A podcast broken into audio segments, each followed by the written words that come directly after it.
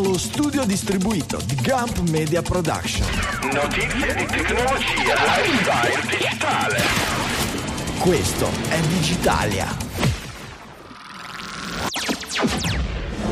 Settimana del 18 dicembre 2023, Threads si apre sul metaverso, la vittoria di Epic su Google, il telecomando di Agicom, ma anche privacy, robotica, Litfiba, ma anche privacy, robotica, Litfiba, queste molte di scaletta per un'ora e mezza dedicata alla notizia, quella digitale, all'italiana. Dalla Mistudio di Guria 1 di Sanremo, qui è Franco Solerio.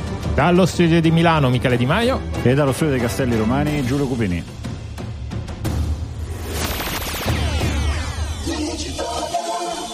Io oramai vado da copione, eh. se un copia e incolla mi copia e incolla due volte la stessa riga, io leggo la stessa riga, non c'è niente da fare, ma farò e così. noi non ce tutto. ne accorgiamo perché cosa hai detto di strano? L'ha recitata così bene che...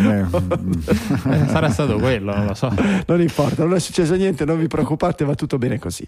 Salutiamo gli amici della pubblica amministrazione che sono belli hackerati a pancia è presente, tipo tartaruga a pancia all'aria. Chi è andato? Chi è andato a gamba all'aria? Chi è andato a gamba all'aria? Adesso ti faccio un elenco, eh, ti faccio un elenchino breve breve. Agicom, giusto No, così, per, per partire bello. piano piano. ANAC, Antre. Autorità Nazionale Anticorruzione, Consiglio Superiore della Magistratura, Autorità di Regolazione per Energia, Reti e Ambiente, Ministero dell'Ambiente e della Tutela del Territorio e del Mare, Fondo di Previdenza per il personale del Ministero dell'Economia e delle Finanze. Boom. Amministrazio- amministrazioni comunali di Lecco, Imperia, Cernusco sul Naviglio, Samarate, Castellone, Arese, La Spezia, Orbetello, Isola del Giglio, Fiumicino, Falconara Marittima, Foligno, Cal- Cagliari, Carbonia, Villarica, Ischia, Alco- Ascoli, Piceno, una serie di unioni di comuni, le amministrazioni provinciali di Brescia, Lecco, Massa Carrara, Macerata e Lodi, ma le province non le avevano abolite. Le hanno- sono riusciti a farsi hackerare ancora prima di abolirle, dovevano abolirle dieci anni fa. È una Ma serie... hanno, hanno rubato dati? Guarda, sono ancora, siamo all'inizio. Ehm, direi di sì perché parlano di, ehm, parlano di ransom, di, di riscatto Ah, richiesto, però non so se è un, richies- ricatto ri- un riscatto richiesto per tornare online o se gli hanno cyberlockato qualche roba. Mm. Vediamo sull'altro Ottimo. rischio. Eh, a subire le conseguenze, buste paga a rischio?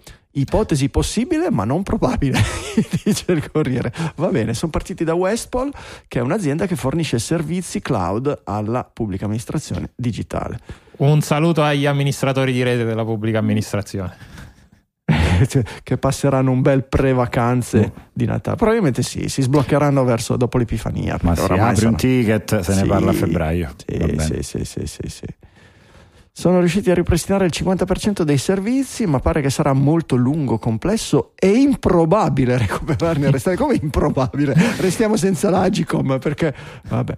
L'attacco a forma del ransomware, Giulio, proprio sì, ed è arrivata la, la rivendicazione del gruppo russo Lockbit.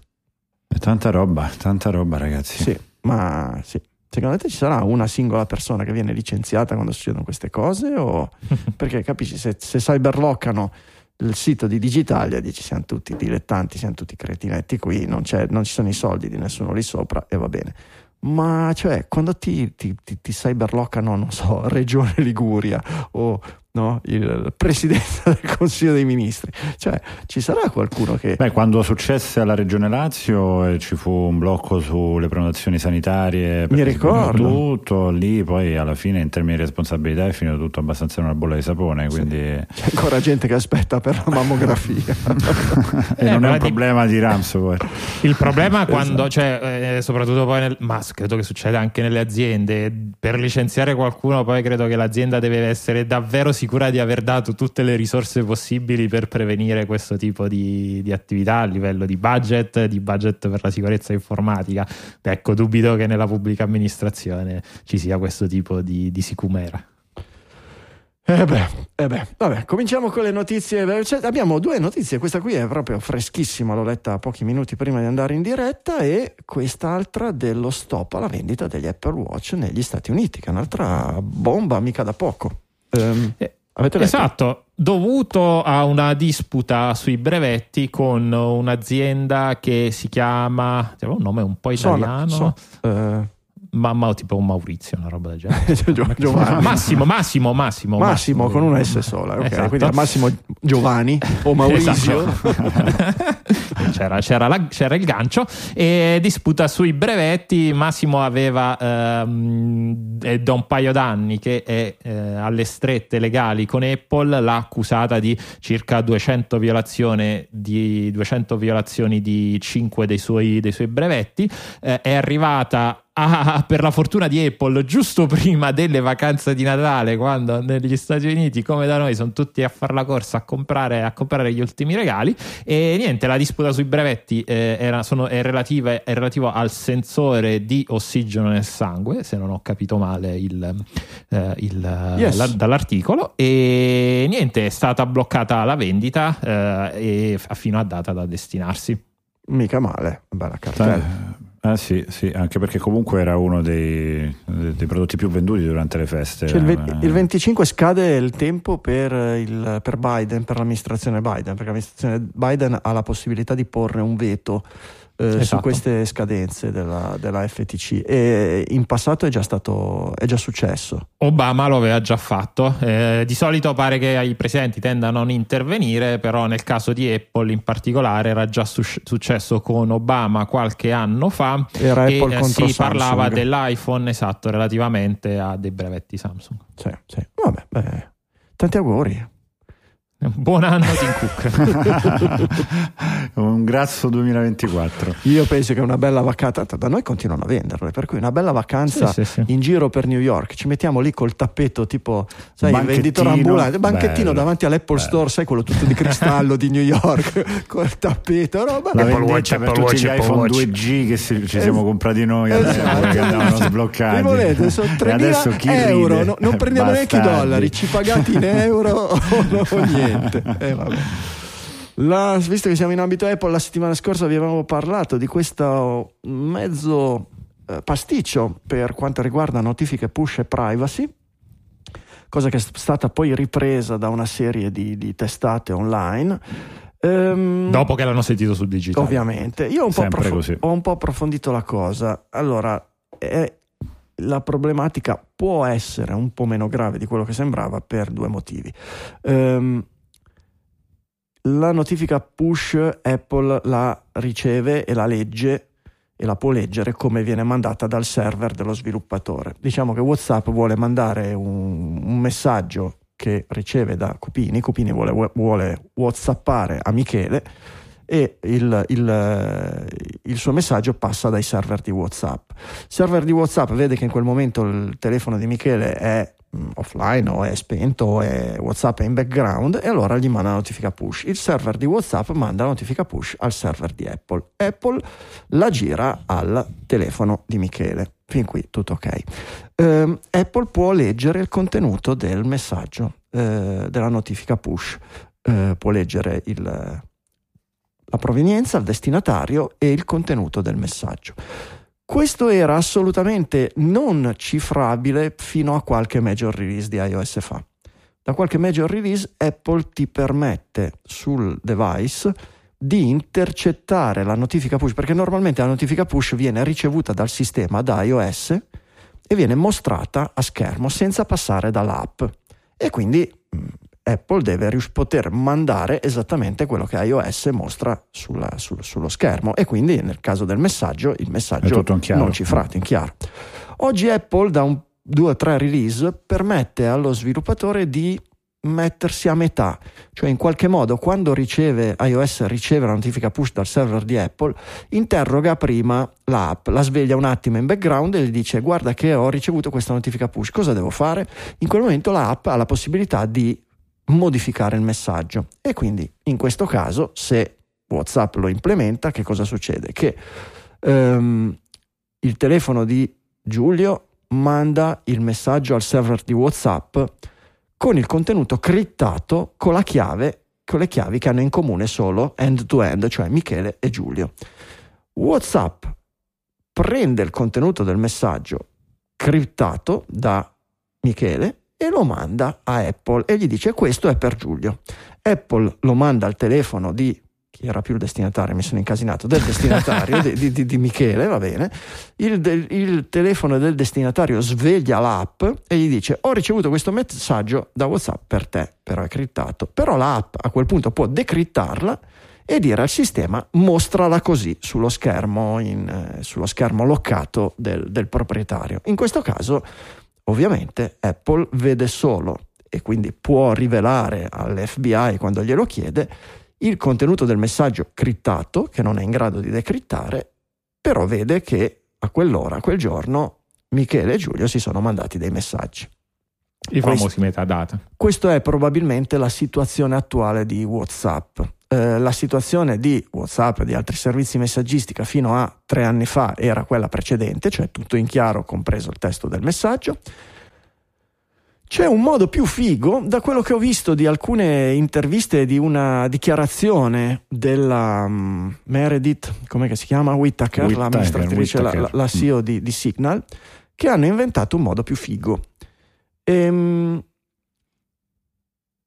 ci sono due tipi di notifiche in realtà. Io parlo sempre di iOS perché è quello che conosco bene dal punto di vista del, del, del funzionamento, dal punto di vista per, per, gli sviluppatori. Per Android immagino sia sovrapponibile, ma non, non, non ci metto la mano sul fuoco.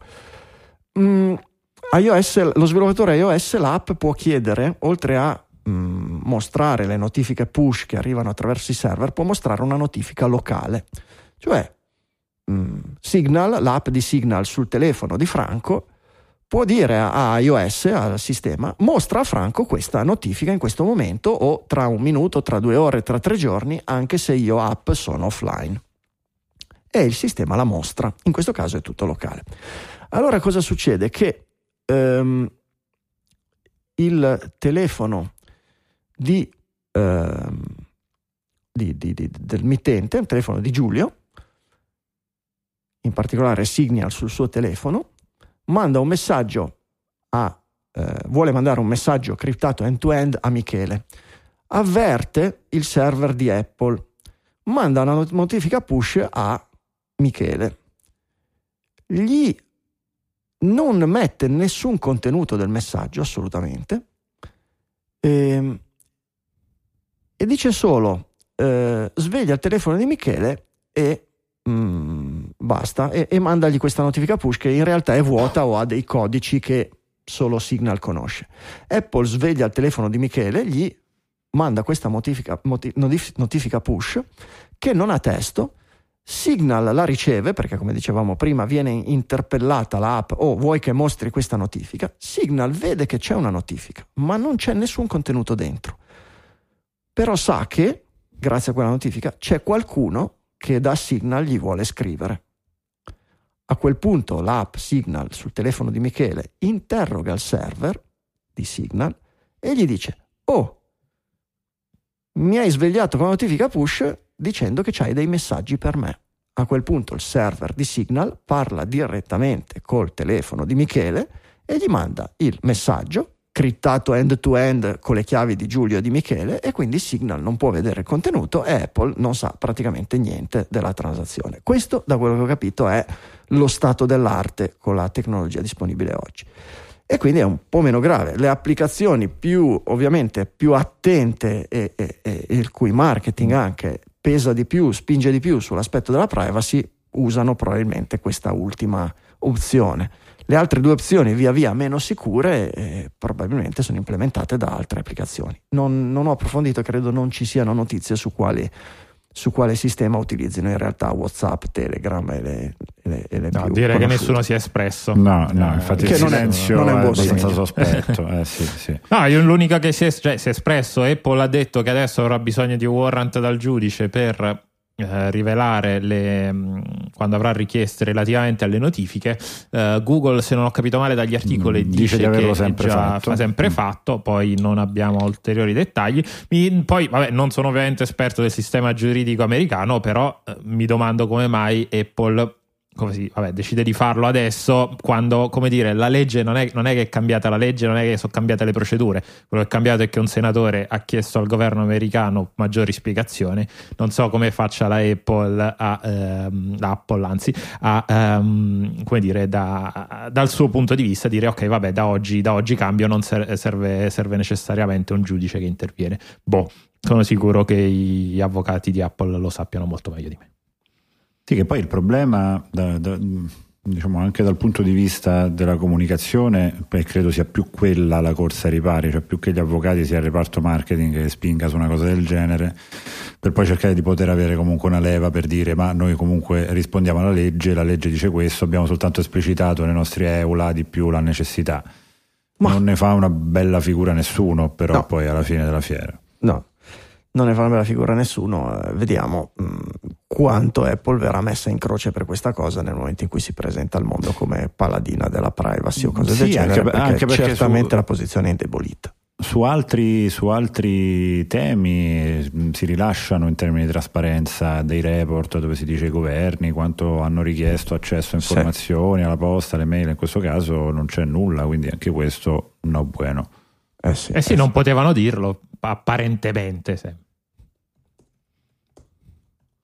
Um, scusate, mi sono distratto. Trez. Prego, prego. Trez, a proposito di nostri dati in giro, Trez si affaccia sul metaverso. Adam Mosseri eh, posta un messaggio e dice: Fe diverso. e dice, Franco, oggi, oggi, abbiamo delle difficoltà. Eh? sì, Il cosa? metaverso di Litfib. Eh, sì. sul fe diverso, sul metaverso, sul fe diverso. E ci sono un attimo e lo sponsor della puntata è Meta. Ma in realtà Vabbè, diciamo diverso, che... metaverso, stessa roba, oramai metaverso. Blockchain, esatto. NFT. Non, non, esiste più. Allora, in realtà, in realtà Trezzo si è affacciato, eh, quindi passando, parlando al passato, al mercato europeo, mm, mentre invece si affaccerà nel corso del 2024 al Fediverso vabbè, beh, credo che se ne sia accorto tipo tutto il mondo. Uh, adesso abbiamo una, una, versione anche noi in Europa, una versione di Instagram testuale. Quella che praticamente è un clone, un clone di Twitter, molto interessante. Onestamente, questi due giorni, non so qual è stata la vostra esperienza, però c'è stata questa meravigliosa parabola con il, l'annuncio che è stato dato, se non sbaglio era venerdì mattina, se non ricordo male, giovedì o venerdì mattina è stato prima dato l'annuncio che a mezzogiorno sarebbe partito il rollout in, eh, in, in Europa e in particolare in Italia.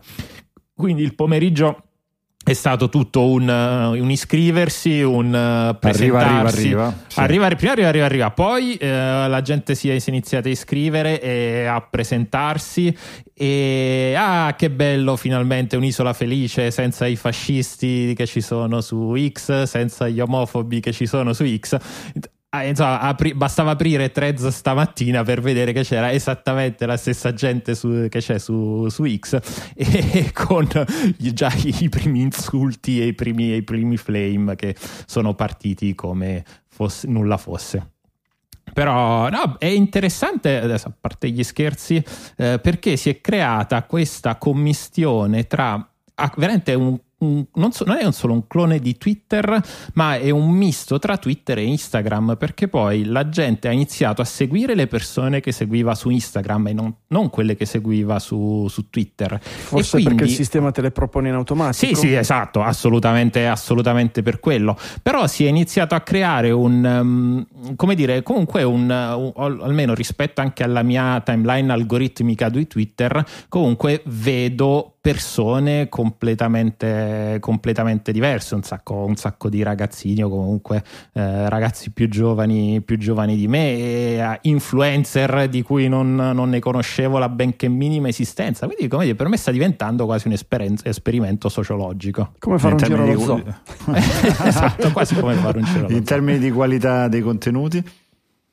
No, niente, niente di no, interessante. No, niente. assolutamente niente di interessante, anche perché magari su Twitter dove ho la mia timeline di giornalisti che, che seguo, o qualcuno è passato su Threads, o qualcuno lo ha affiancato a Threads, eh, però già soltanto veramente provare a ricostruirsi la stessa, eh, la stessa timeline da un social network e l'altro eh, non è, per è niente, non credo, è che sia, credo che sia quasi obbligatorio fare esattamente il contrario a questo punto per chi vuole per chi vuole seguire tutti e tre, già a me dà fastidio dover seguire su X e su Mastodon e spesso leggere gli stessi Eh sì, messaggi due esatto, volte. esatto, No, esatto. la tua giornata inizia a essere un po' troppo Già sovraccarica tempo, no? di email, messaggi, eccetera, dover leggere i messaggi ripetuti è già una menata. Eh, Threads accedi solo tramite l'app di Instagram per il momento, o anche tramite interfaccia No, web. C'è, tu- c'è un'app dedicata e, la- e l'interfaccia web. E puoi accedere dal lato web senza registrarti, quindi c'è in questa sola lettura, sì, certo, sì. certo. Io non, non ho- non ho ancora provato nel- con la speranza che l'integrazione col Fediverso accederi e che sia sufficiente avere Mastodon per interagire Vedere con qualche lì. contenuto Eh sì, perché, perché insomma aggiungere ancora uno, no basta. Non- non- Esatto, venendo a quel pezzo lì, Matt Navarra, che è il capo di Instagram, ha annunciato che eh, per buona parte del 2024 verrà fatto questo lavoro di parziale integrazione, mi viene da dire. Oggi è disponibile solo per alcuni account selezionati, tipo appunto quello di Matt Navarra, che è diventato uno degli account più seguiti poi sul Fediverso. Eh, con circa quasi l'ultima volta che ho controllato quasi mezzo milione di follower. Eh, vabbè, ci sta. è- comunque è, una- è un account eh, molto come dire, tecnicamente da, da seguire. Come si chiamava il tizio su MySpace che era amico di tutti? Ah, sì, non me lo ricordo. che Vero. era, sì, eh, di default quando, quando aprivi l'account eri già amico suo. Eh, stiamo a vedere. La- la- la- quello che mi ha più sorpreso è la- il riverberare sul Fediverso di questa notizia con eh, reazioni più o meno scomposte a seconda dei vari angoli eh, della Fediverso che si sa è, è- è variegato come è giusto che sia. Eh, già mesi fa quando la cosa era paventata c'era chi diceva ah no io quelli di Meta non li voglio da queste parti sulla mia istanza li blocco ancora prima che ehm, ad esempio il tu sei sul livello segreto Michele ricordo Sì, male. sul livello segreto- ha defederato ha- tam, Che pum, no, pim, pum, pam, eh, ha defederato Zuckerberg senza pensarci due volte Esatto, che Nobit vabbè, ma lo aveva già detto quando eh, se, ne pa- se è iniziato a parlare, avrebbe fatto così e così ha fatto. Mentre invece Mastodon.1 Ma te- che lei sa- tecnicamente, scusate se Prego. una curiosità, qual è la ragione? Cioè, al netto di una scelta di simpatia o Ideolo- per è ideologica, Giulio. Eh, Loro dicono, la, e la maggior parte dei server che hanno deciso di defederare c'è proprio un ehm, come, con le, le lettere, come le lettere firmate, no? Eh, dove Sì, dicono sì, sì, eh, io, com- io, amministratore di questa istanza, con Meta non voglio ni- avere niente a che fare.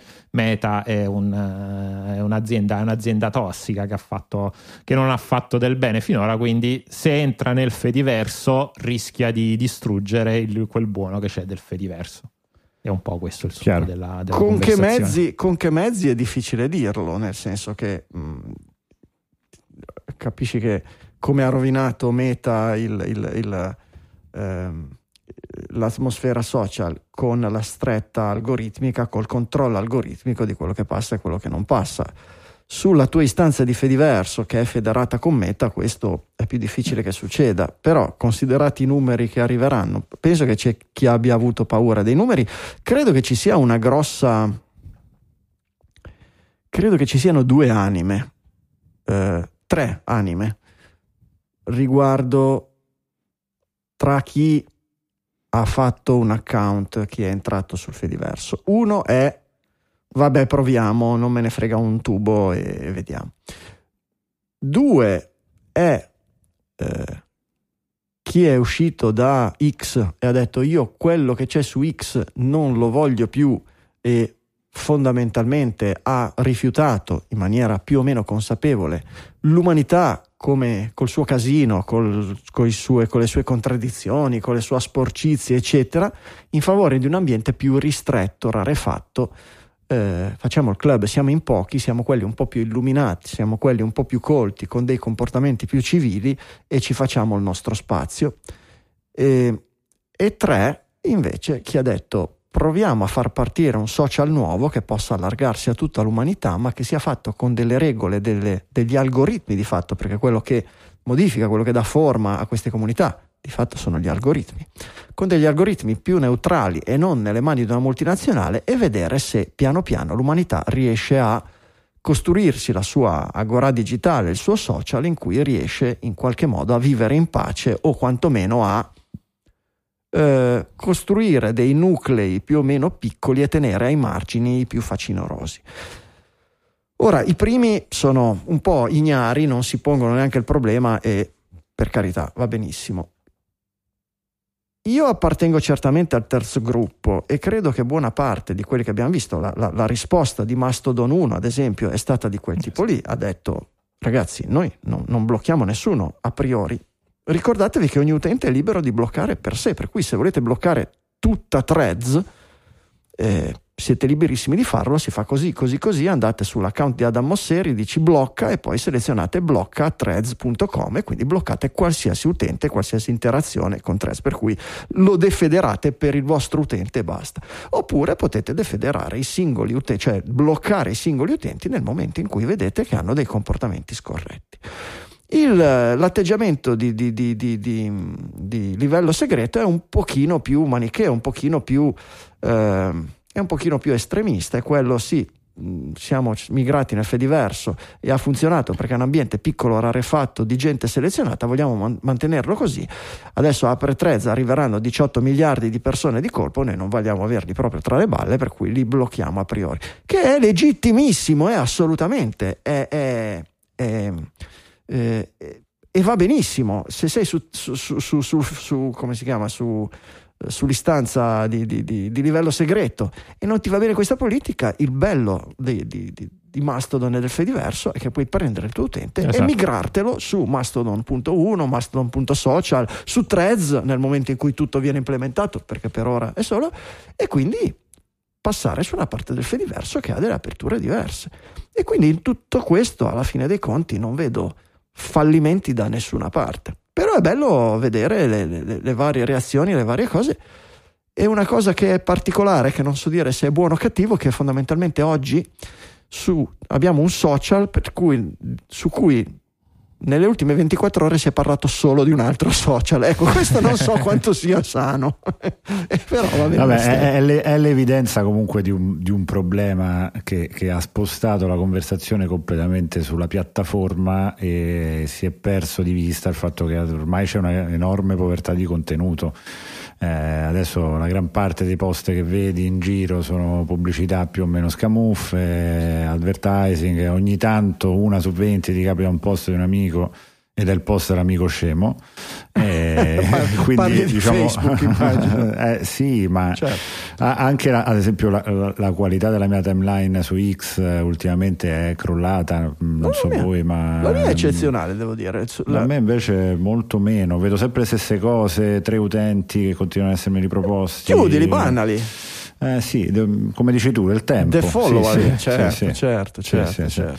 Sì, c'è il tema della pubblicità su, su, su, Twitter che è veramente, veramente importante. Attraverso il client non mi, non, non mi, arriva, non so perché, con la timeline, quella non algoritmica, ma quella ehm, cronologica. Io sono, io, sono, pieno invece. Col client per Mac eh, di Twitter a me arriva solo ogni, ogni tot mi arriva un, una, non è neanche una pubblicità, una un messaggio che mi dice perché non segui anche questi tre utenti, potrebbe farti comodo, io swipe e finita lì, ma pubblicità proprio non, non ne vedo. Davvero? So. No, io sono, sono, pieno, ma il problema è la qualità, non, so non, è la quantità, cioè poi è ovvio che non clicco, però a me onestamente dà veramente molto fastidio ma... trovarmi pubblicità che non è clickbait. Ma segui da, e... da, da, che, da, che, da, da, no, da web, la, dal client? Dal, sì, principalmente dal client, sì, forse dal client web un po', un po di meno, eh, però sul client, sul client, Android è veramente imbarazzante sì, iOS, la, quali- sì. la, qualità. Non eh, uso nessuno dei due, io, io, io, oramai ai social accedo solo e unicamente tramite, tramite Mac con i client Può darsi che lì non abbiano implementato. Beh, io con Instagram. Guarda, me, MetaWin, un milione un vincitore, entra e gioca vedi, anche sì, tu sì, sì, MetaWin. Capisco, sì, sì. sì, sì, tutte così. Sì, sì, tutte Beh, io con Instagram ho fatto il passaggio al client web 100%, ho disinstallato l'applicazione da quando, da, la, dalla nuova policy, quella del, della profilazione obbligatoria sul client web, non c'è pubblicità. Ecco qua, X, fammelo aprire, non so neanche se sono loggato su X per iOS, sì, sono ancora loggato.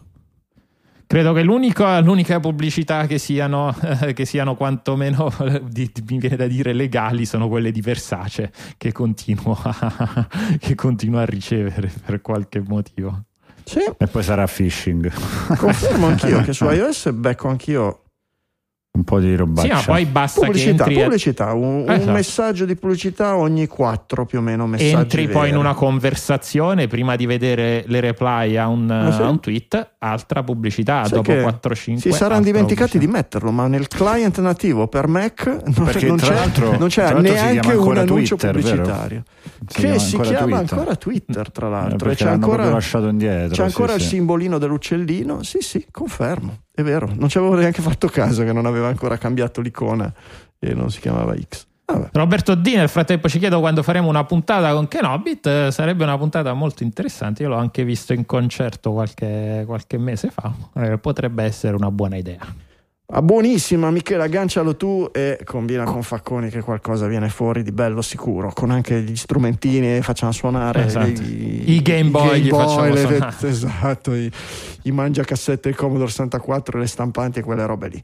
Due minuti per ringraziare Squarespace, il nostro sponsor. Squarespace è un sistema integrato all-in-one dove individui, imprenditori e business possono trovare la soluzione ideale a qualsiasi necessità di pubblicare un sito internet. Un sito internet che li aiuti a distinguersi e avere successo online. Squarespace è facile da usare, non ci sono plugin da installare, le varie funzionalità si aggiungono trascinando dal pannello di controllo alle vostre pagine tutto quello che volete. Galleria audio, video, portfolio, player vari, mappe. Tutto si posiziona con un clic del mouse e si posiziona con il Fluid Engine, che è, una, è un sistema di design e layout esclusivo di Squarespace che ha qualche cosa di magico, perché quando sposti un elemento lo metti esattamente dove lo vedranno i visitatori del tuo sito e soprattutto tutti gli altri elementi del sito non si incasinano come lo scassa 15 per fare spazio a quello, ma ogni elemento si può spostare in maniera indipendente dagli altri. Per cui non sei lì con la paura, oddio, se muovo questo, tutto il resto del layout che ho già sistemato mi si incasina. È, di- è diventato veramente il web, è diventato un qualche cosa di, di- che ha senso, che ha una logica nel suo posizionamento. Poi con Squarespace puoi anche vendere, puoi vendere merci fisiche, digitali, servizi, perché Squarespace mette a disposizione strumenti completi per la realizzazione di negozi online, tant'è che è usato da centinaia di migliaia di negozi in tutto il mondo. Oltre ai soliti strumenti per la gestione del magazzino, per processare gli ordini, per inviare email ai clienti, tutto con la solita interfaccia intuitiva, Squarespace dispone di tutti i sistemi di pagamento che possono servire, carte di credito, PayPal, Apple Pay, Google Pay. E poi se ci sono problemi, come sempre, supporto utenti 24 ore su 24, 7 giorni su 7, direttamente da un ufficio di Squarespace. Non vi rispondono da un call center dove leggono le domande a schermo, magari con chat GPT. Qui sono dipendenti di Squarespace, la pagina a fianco rispetto agli sviluppatori. Se non vi sanno rispondere riguardo a un qualche argomento tecnico, qualche domanda, qualche cosa, hanno gli sviluppatori nella stanza a fianco che gli dicono guarda Squarespace l'abbiamo codificato così. Oppure pensiamo di addirittura i vostri problemi e le vostre richieste arrivano direttamente anche agli sviluppatori, per cui il vostro problema, se è lo stesso problema che hanno altri 2, 3, 5 eh, utenti che chiamano il, il- il servizio utenti, prima o poi arriva alle orecchie degli sviluppatori che correggeranno, miglioreranno, aggiusteranno o aumenteranno, aggiungeranno quella feature che serve a voi. Potete provare tutto questo gratis? Potete provarlo gratis in trial gratuita, avete accesso al supporto utenti esattamente come gli utenti paganti, andate su squarespace.com slash digitalia e attivate la vostra trial gratuita. Non mettete carte di credito né niente, per cui se non vi interessa in questo momento lo lasciate scadere e non avete nessuna sorpresa. La sorpresa ve la ricordate quando decidete che fa per voi, succede a tantissimi ascoltatori di Digitalia, è successo a me, è successo anche agli altri digitaliani. Ricordatevi della sorpresa che è il codice coupon Digitalia. Voi inserite Digitalia nello spazio per codice promo al momento del checkout e vi dà diritto al 10% di sconto sul costo del vostro primo acquisto, che sia il sito internet o che sia un nome di dominio che è l'altra categoria merceologica che tratta Squarespace. Per cui Digitalia, codice coupon 10% di sconto sul costo del primo acquisto. Grazie a Squarespace per aver sponsorizzato anche questa puntata di Digitalia.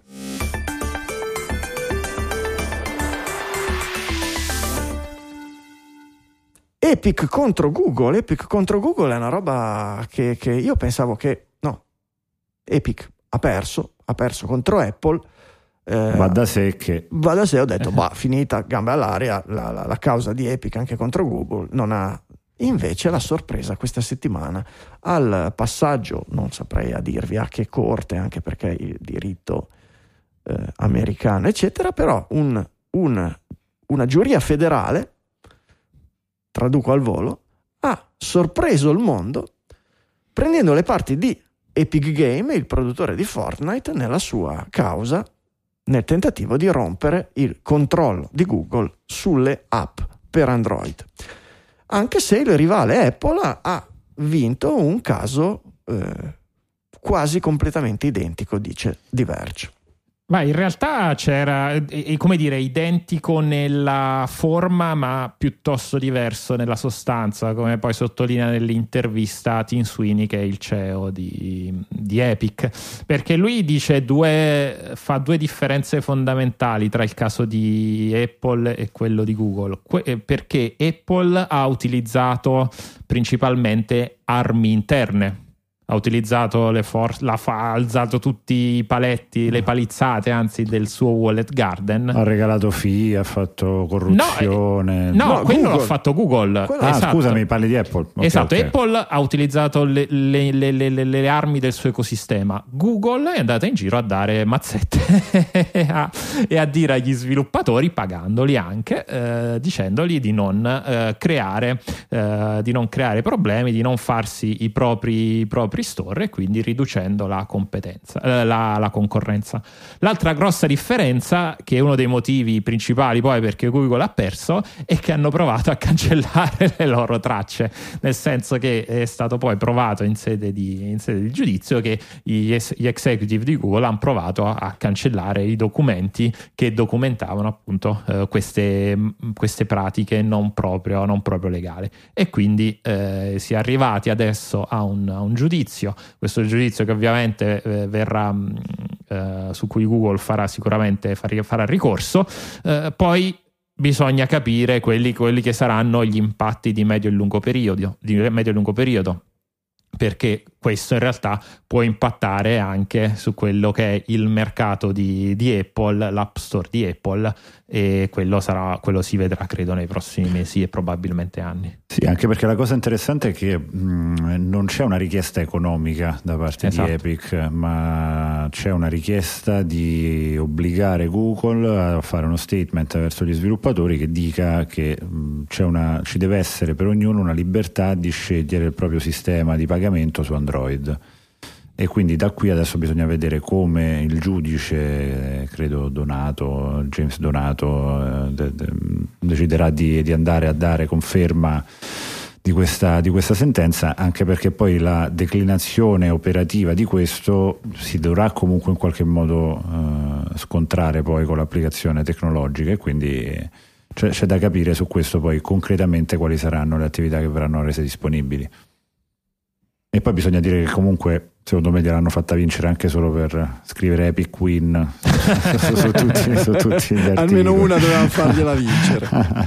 No, un'altra cosa che, che- che è importante sottolineare in termini di approccio, che secondo me dominerà un po' anche la visione che probabilmente Apple potrà sfruttare per le prossime cause che sicuramente gli capiteranno, è che nella causa precedente ehm, Epic chiedeva tutta una serie di cose, ma Apple in qualche modo non è stata vista come un, eh, un- un ente dominante nel mondo del, del gaming mobile, quindi non si creava nessuna eh, concorrenza sleale proprio perché all'interno dell'App Store la quota gaming è molto bassa e non si stava più parlando di app all'interno di questa causa, ma di un tema di mobile gaming dove l'offerta è talmente tanto ampia, ti devi paragonare con Nintendo, Microsoft, Sony e compagnia, per cui la, la condotta di Apple non può essere considerata concorrenza sleale mentre invece in quella di Google non si va a parlare, non si è preso questo lato della richiesta, ma si è entrato nel merito della condotta dell'App Store in generale al netto del tema del gaming e quindi questo ha cambiato completamente la filosofia dell'approccio, perché anche in quella di Apple in realtà il giudice ha detto Apple sull'App Store non va bene. Però non stiamo parlando di quello, ma stiamo parlando di mobile gaming e sul mobile gaming Apple non conta così tanto, quindi mm, Ok, basta ok, stare là. era- eh, certo, Eh, certo. quindi mh, anche qua, mh, considerando appelli e contrappelli, questo può creare poi un precedente anche per l'appello dall'altro lato, quindi eh, sarà da seguire con attenzione quale delle due È andato in filosofie appello contro Apple? Non mi ricordo. Mm, Mi sembra di sì, mi sembra di sì. Andiamo, andiamo magari poi a controllare con calma. Eh, va bene. Passiamo alla musica. Spotify conferma i test di una feature eh, che permette di creare le, pre- le playlist con un prompt eh, tipo Alla chat GPT. alla chat GPT. Come funziona?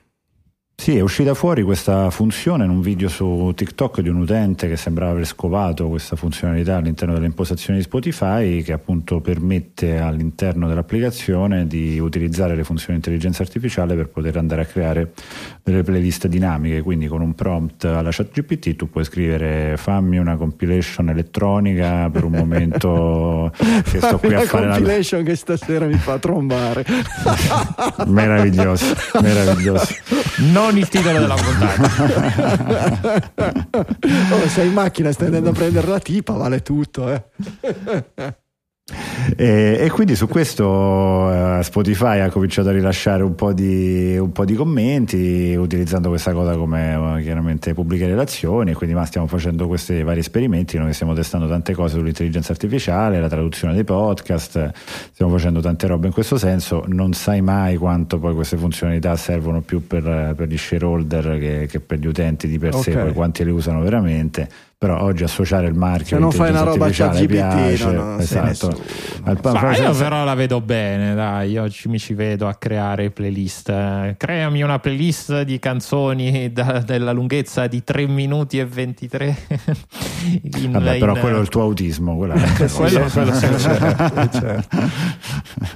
No, ma ci sta, eh, sulle, sulle, sulle- Sì, è un ambito quello delle, delle- delle playlist, delle ricerche in generale, dove la capacità di, di- di avvicinarsi al linguaggio naturale certamente per molti utenti può essere, può essere un plus, come anche le ricerche, no? Perché devo imparare che se metto il più davanti a una- un termine conta di più, se metto di meno. che- poi, però, sì, sì, il- la difficoltà si ribalta sul diventare un ingegnere dei prompt per intelligenza artificiale, Certo. perché abbiamo visto nelle nostre peripezie di creazione delle immagini del- delle puntate di nuovo che puoi raggiungere diversi livelli di efficienza andando a studiare e specializzandoti in ingegneria del prompt.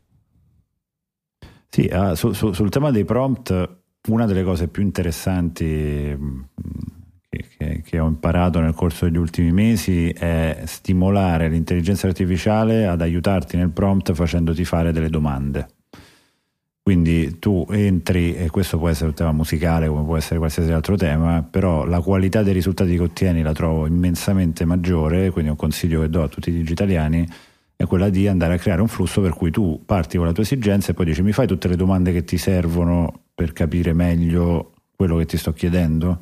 E di solito l'intelligenza artificiale ti risponde a un set di boh, 10-11 domande e nel momento in cui entri all'interno di questa cosa della conversazione dura un po' di più ovviamente però la qualità è enormemente più alta perché ti fai chiedere dall'intelligenza artificiale cosa serve per avere un prompt di qualità. E funziona veramente molto bene quindi consiglio a tutti questa dinamica di portarsi verso il prompt con la domanda di seguire il prompt attraverso una sorta di mini intervista personale.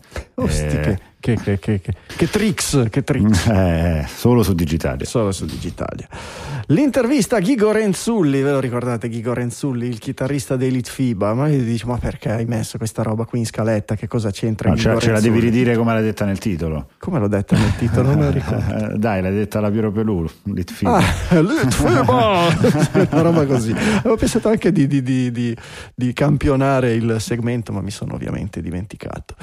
Ehm, l'intervista vi può interessare se vi interessa il rock, se vi interessa il rock italiano, se vi interessa il FIBA, se vi interessa Ghigo Renzulli, quello che volete. L'unica, la parte di interesse digitaliano è proprio in fondo, in fondo, in fondo, dove parla, l'ho messo perché da un punto di vista ehm, da produttore di musica che ha, che ha vissuto la storia della musica degli- de- de- di fatto degli ultimi 40 anni eh, in Italia, eh, sulla tendenza dei social network a appiattire un attimino il, il panorama. Eh, vi leggo velocissimo che così eh, capite. Eh, per cent'anni ogni tipo di musica è venuto fuori da grandi movimenti e cambiamenti, a cominciare dagli anni 20 e 30 con l'esplosione di, di, di Jax e Dixieland poi il rock and roll dopo la guerra, poi il periodo hippie e Woodstock e poi il punk e infine si è arrivati al rap che è stato anche lui un movimento di ribellione che ha cambiato mentalità delle persone cambiando anche arte, teatro e cinema. Sono stati tutti movimenti a 360 gradi che hanno condizionato tutte le arti, la moda, la cultura, il modo di pensare. La rete ha bloccato le cose. In che modo gli chiede all'intervistatore? Da quando, risponde Renzulli, da quando ha veramente collegato tutto il pianeta, la rete, questi movimenti hanno perso consistenza perché avendone vissuti tanti, penso che la rete abbia uniformizzato il pensiero delle persone. Oggi si pensa si ragiona e si decide col pensiero comune della rete che in molti casi è manipolato dai motori di ricerca, dall'algoritmo, da un'approvazione generica.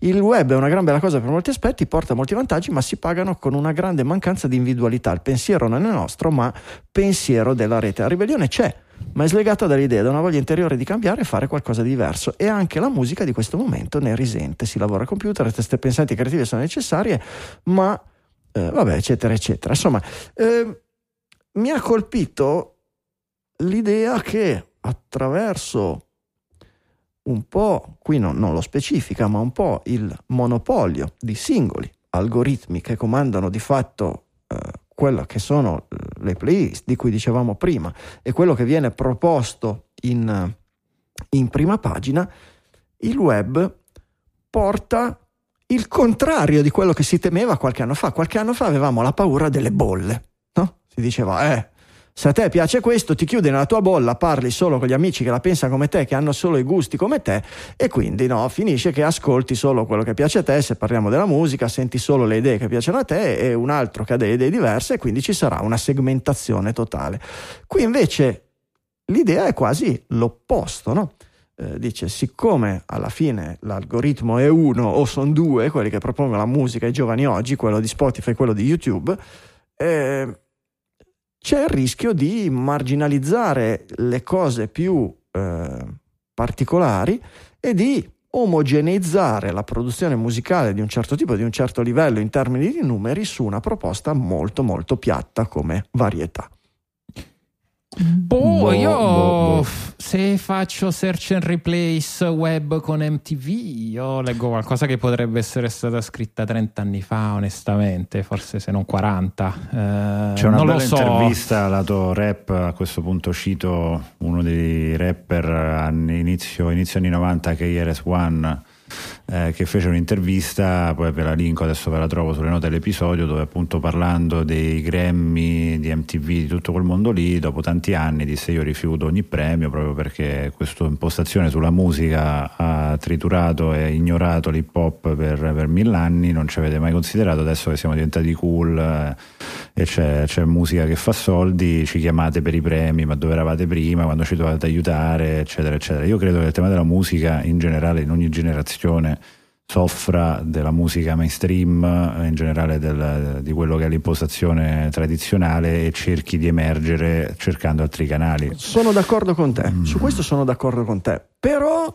ehm, anche con Michele se vogliamo, ma questo effetto di allargamento del mainstream e di compressione di quello che è invece eh, la periferia, secondo me è una cosa progressiva che eh, ha aumentato di molto lo squilibrio tra appunto mainstream e cose di nicchia.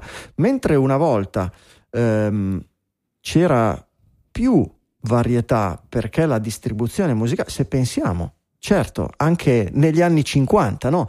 Negli anni 50 c'erano molte etichette, c'erano molte radio che promuovevano la musica di proprietà diverse, eh, poi magari nei negozi in vetrina vedevi sempre lo stesso disco, per cui Elvis Presley pubblicava e vendeva molto molto di più del, del cosa. Però c'era una frammentazione maggiore. Eh, andando avanti e vedendo delle consolidazioni, prima le radio che da noi meno, ma negli Stati Uniti che per quanto riguarda la musica leggera, per la nostra cultura hanno sempre fatto molto la tendenza, c'è stato prima il problema del consolidamento, no? oggi le radio, eh, le radio anche quelle locali, sono in mano a tre grossi conglomerati, forse oramai due, eh, e quindi hanno le stesse playlist, le stesse sequenze, lo stesso modo di presentare, eccetera.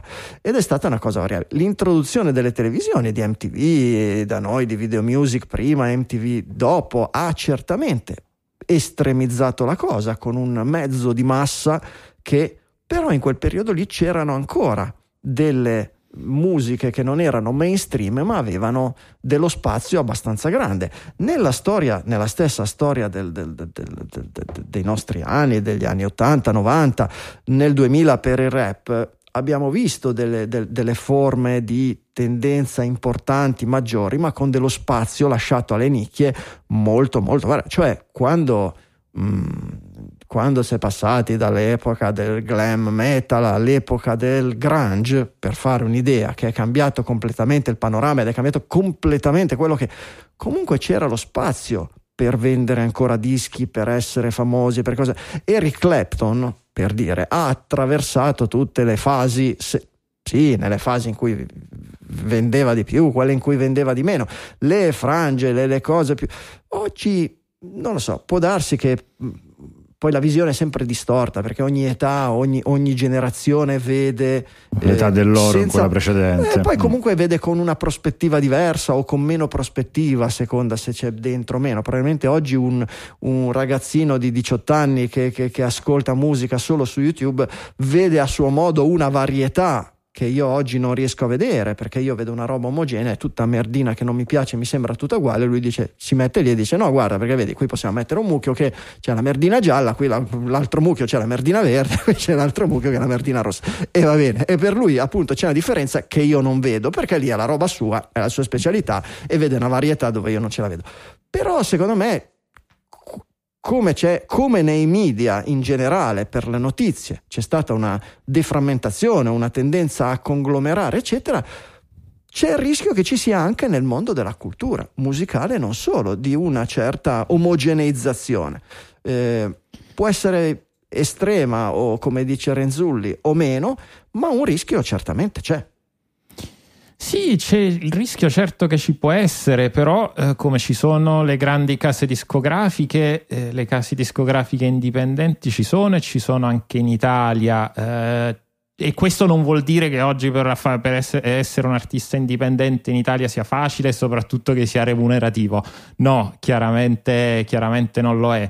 Secondo me si fa adesso non ho numeri sotto mano, però la mia percezione è che a livello di produzione musicale, essendosi abbassata la barriera, se ne fa molta di più. Mm-hmm. Quindi io a volte ci vedo quasi il problema opposto, ossia andare a uh, scartabellare, mm. scartabellare nel, in una offerta di musica che è veramente complicata, non sempre facile da trovare, perché poi ne avevo parlato, ne avevo parlato comunque mesi fa, devi avere le tue fonti informative che vadano probabilmente anche oltre l'algoritmo l'algoritmo, il vero switch è passare dall'algoritmo di Spotify ed andarti a vedere le nuove release su Bandcamp, andarti a vederti le nuove release su Hype Machine, andarti a seguire quei blog e quei podcast che oggi seguono un certo tipo di musica e perché no anche TikTok e YouTube. Ci sono credo degli ottimi canali sia YouTube che TikTok che fanno questo, che fanno questo di lavoro. Quindi secondo te Però, l'interstizio eh, esiste sempre, è sempre costato fatica andare contro il mainstream e non c'è uno squilibrio diverso? Diverso oggi? Può, può darsi, eh? non lo so. Beh, allora, me, me oggi, se, oggi, Tutto senza numeri, ecco. Beh, sono se, ragionamenti per... Parlando di numeri, però effettivamente eh. le revenue dallo streaming sono tendenzialmente molto più basse. Per ah certo, è un problema di sostenibilità. Oggi, certo, guadagni, oggi, certo. oggi su questo. Guadagni dai concerti, Oggi... guadagni dai concerti, eh, quindi forse la musica live. Eh... Guadagnavi nei concerti, dopo la pandemia non guadagni neanche più dai concerti certo, perché le maestranze certo. costano delle cifre. Il, ecco, quello può essere un altro fattore raffreddante eh, siccome tutto il business è al ribasso, Madonna non guadagna più 100 miliardi a disco, ma ne guadagna eh sì. solo uno, eh, Cristina D'Avena non guadagna più 100 milioni a disco, ma ne guadagna solo uno, Comunque, la band, la band vero, indipendente non guadagna più 1000 euro a disco ma guadagna 100 e coi 1000 riusciva a fare un altro disco e coi 100 non ci riesce Sa- o forse no, sì. Boh. sì. però Snoop Dogg ha, ha, fatto un'intervista dove diceva eh, un esatto. miliardo di streaming un miliardo di volte streamata la sua musica ha ricevuto esatto. un assegno da 45 mila dollari esatto. eh.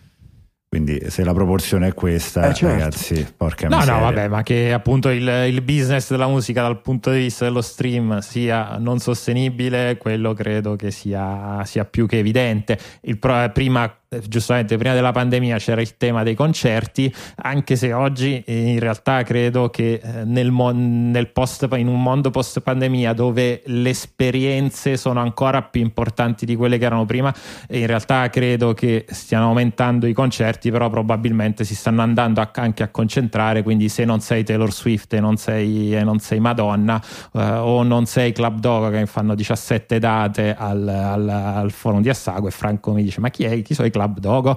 Non lo so neanche io però parlavo Giulio, Giulio Faceva fico, bastonerà faceva fico. però faceva fico dirlo. Però, però facciamo un gingillus regalatus. Mm, eh, sono, entrato, sono entrato nel mondo dei vinili.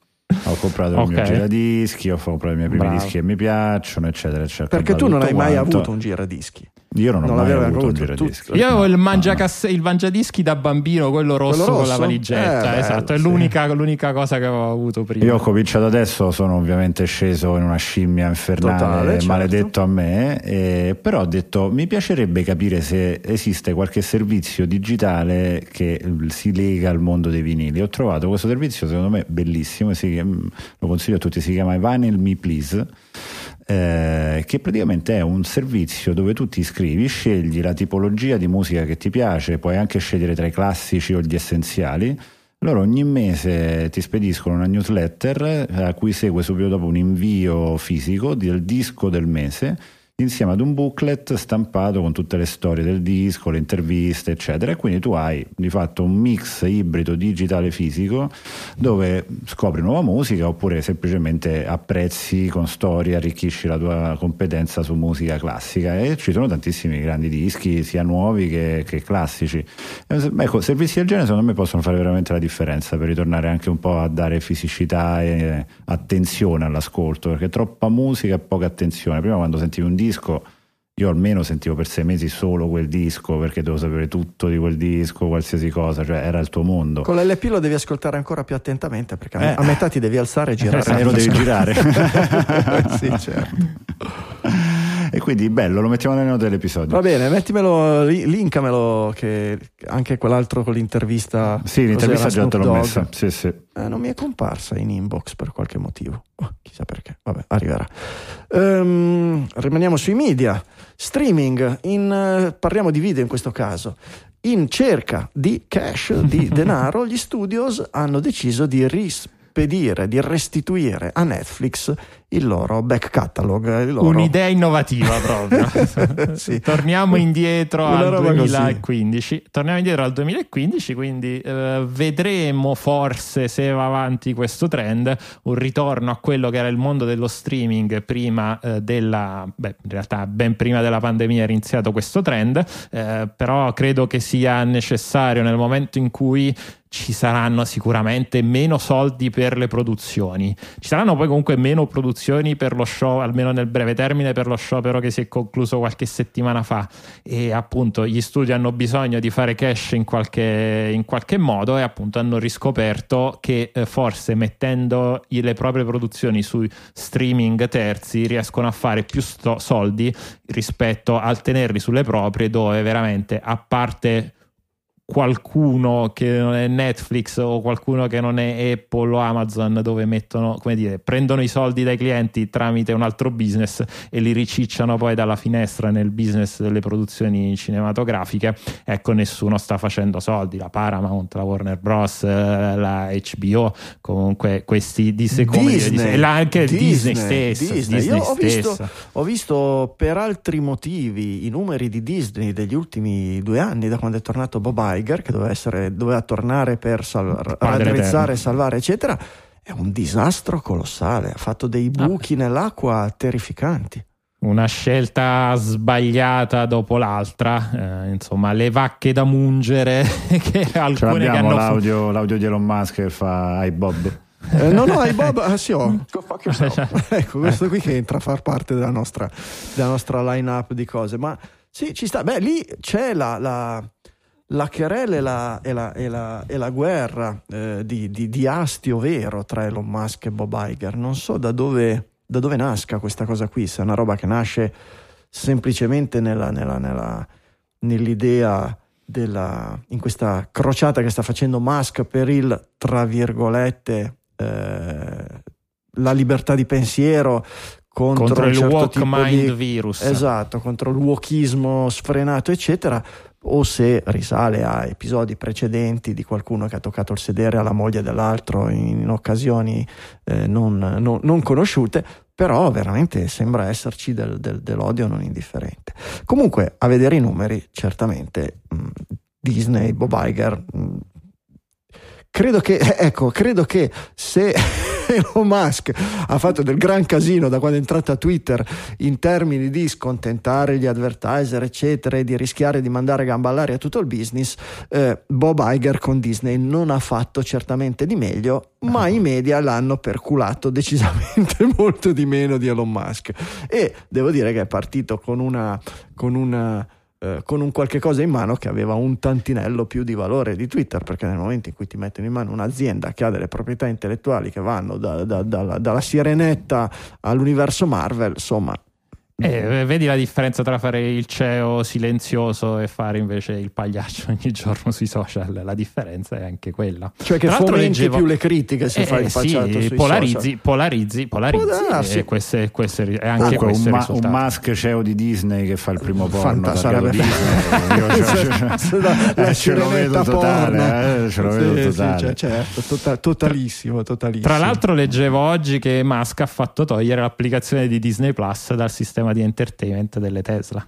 ha fatto bene, non c'è un cazzo a fare, ha fatto bene. No, poi siamo uno guida non deve, non deve guardare. eh, roba Disney. wokka è pericolosissima la guida la roba wokka e, e vabbè ci vedremo qualche serie in più su Netflix così non cancelliamo l'abbonamento ancora per qualche mese e, mm, e invece Agicom ci fa cambiare il telecomando Basta, basta con questi telecomandi piccoli che, che- che non puoi fare nulla. eh, Basta col minimalismo. soprattutto targetizzata Samsung in questa direttiva di Agicom perché è quella che più ha ridotto la dimensione dei propri telecomandi eh, in risposta ad una querella che durava ormai da un po' eh, Agicom eh, decide di dare ragione in generale ai produttori e agli emittenti televisivi obbligando la distribuzione insieme all'apparato televisivo anche di un telecomando che abbia il tastierino numerico e con il tastierino non solo. numerico deve avere una serie di mh, funzionalità, nel senso che tu all'interno di qualsiasi applicazione eh, ti stai trovando in quel momento all'interno del, del televisore,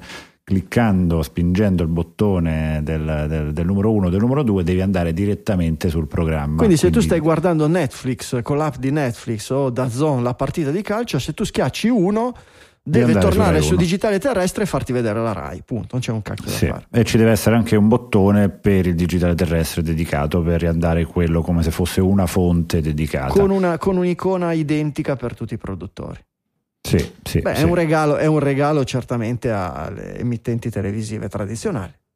Sì, sì, eh, quella è la storia. Allora, Ma- c'è, c'è- c'è da dire che il telecomandino che tu per, clic- per- per cliccare uno devi fare 37.000 giri è scomodo. Mm, netto delle cose che però su, su- se, se tu pensi a un anziano, una persona, io ho regalato un televisore adesso a mia nonna novantenne per, per farle mettere Rai 1 è stato difficile, l'ho dovuto comprare un altro telecomando compatibile perché oggettivamente è una cosa scomoda. Clicca sull'impostazione, Giulio, apri il tastierino. Sai Mm, che io ho, pe- ho perso da, da un tempo grande sostenitore del libero mercato, lasciatelo fare, sono tornato su posizioni molto più morbide.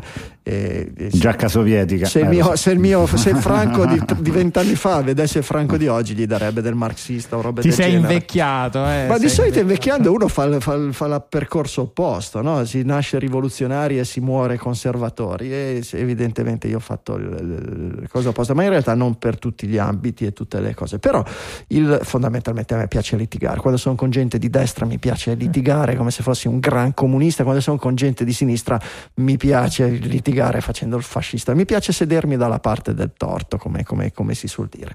Ehm, però Quindi sei dalla parte della Ferragna adesso. io sì, assolutamente, povera Ferragna, adesso vado a comprarle il pandoro, vedete, il panettone, anche se non posso, dietro, anche se non posso mangiarlo perché sarà pieno di polifosfati che a me fanno malissimo, ma andrò a, a comprare sicuramente il panettone della Ferragna. Ehm, e a mangiarlo davanti all'entrata del Regina Margherita, godendo per il numero di, di, di apparecchi per la radioterapia che hanno comprato per i poveri bambini col tumore. Assolutamente sì. E, no, dico, Giulio eh, deve regalare il televisore alla nonna, va da Euronix, gli fanno vedere il Samsung con un telecomando che bisogna essere nati negli ultimi 15 anni per poterlo adoperare, poi gli fanno vedere un Philips che ha eh, un telecomando con un tasto con scritto 1 che sa che Rai 1, il tasto con 2 Rai 2, tasto 3 Rai 3, tasto 4 Rete 4, tasto 5 Rai 5, eccetera, eccetera, e dice io per mia nonna compro questo e non compro il Samsung, cioè no, non basta il mercato per aggiustare queste cose. No, perché nel momento in cui devi spendere 1200 nonna, eh, euro, Michele. Cosa? Ah, scusa, hai ragione. Hai ragione. vai, vai, Michele, scherzo. E dicevo, nel momento in cui eh, devi spendere, cioè, è la stessa cosa del jack delle cuffie. Io vorrei tantissimo un altro telefono col jack delle cuffie, però io so che il prossimo telefono che avrò non avrà il jack delle cuffie. E sì che ci sono dei telefoni che hanno quella come funzione, però non spendo, mh, mm, se devo spendere dei soldi, vado a guardare prima altre cose. Perché non è un, certo fattore punto, di differenziazione? Non è un fattore di differenziazione. Per, per un cacchio di televisore invece?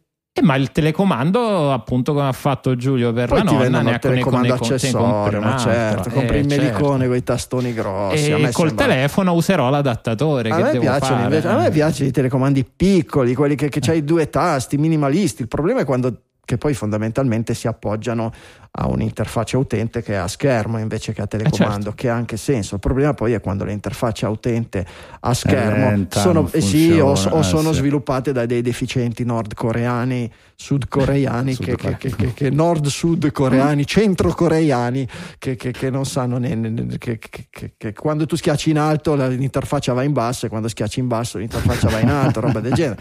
Cose già viste per carità, non è niente di, di nuovo sul fronte occidentale.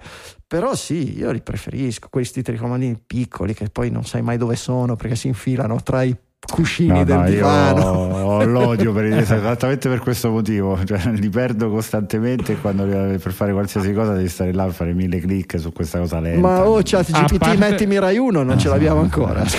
Così tagliamo le teste. Beh, tu scherzi, tu scherzi, però io. Eh, io lo faccio con una storia... licchia, però ogni, mi mette ogni volta un canale diverso. eh, non, non capisce. Questa storia del telecomando, in realtà, come ha detto Giulio all'inizio, avanti da tanto tempo, così tanto che io me la ricordo ricordo quando lavoravo ancora in Samsung e ho dato le dimissioni sette anni fa. Per questo Ed motivo, tra l'altro. per questo motivo, perché ero molto contrariato. e ho vissuto gli ultimi due o tre anni con A l'introduzione sui, esatto, sui, modelli, no, sui modelli top di gamma, l'introduzione di questi telecomandini e già ai tempi, soprattutto poi con il digitale terrestre, dove c'è il povero canale che ha il 574, ecco, vai col telecomando minimalista ad arrivare al 5 574. Ai tempi si diceva in realtà che eh, si poteva cambiare, te, cambiare canale con la voce le prime interfacce vero, vocali prima degli assistenti vocali. col microfono eh certo. esatto poi la cosa è andata, è andata da ceto col 3D però l'idea di fondo era, era, quella. Poi io non capisco perché voi avete ancora collegato l'antenna alla televisione. Ma io non ce l'ho. Invece di essere dei cord ah, perfetto, ah, no forse vabbè. sì forse ce l'ho l'antenna. Ce l'ho sì per guardare le, le, le, per guardare le partite della nazionale che ecco. sinceramente utilizzare lo streaming di Rai 1 sembra di tornare ai tempi del Commodore 64 cioè, cioè i, tempi di buffering che neanche i Flintstones i quadretti che si, si, si, spengono e si accendono una alla volta sul televisore è ancora meglio l'esperienza del digitale terrestre sì. Ma io me lo vedo Michele pensionato a 75 76 anni no? che va ancora sì, va da Euronix a fare il G invece che andare a vedere i lavori le ruspe quelle cose lì va ah, a no, fare, i lavori sono la mia grande va passione a fare l'umarella dopo aver visto i lavori entra prima da Euronix poi da Media World poi da questo poi da quello fa il giro dalla cosa dei televisori guarda i telecomandi ed esce, amare- mm. ed esce amareggiato mm. senza dire niente ai miei tempi è ancora esatto una roba del genere dai ringraziamo i nostri produttori esecutivi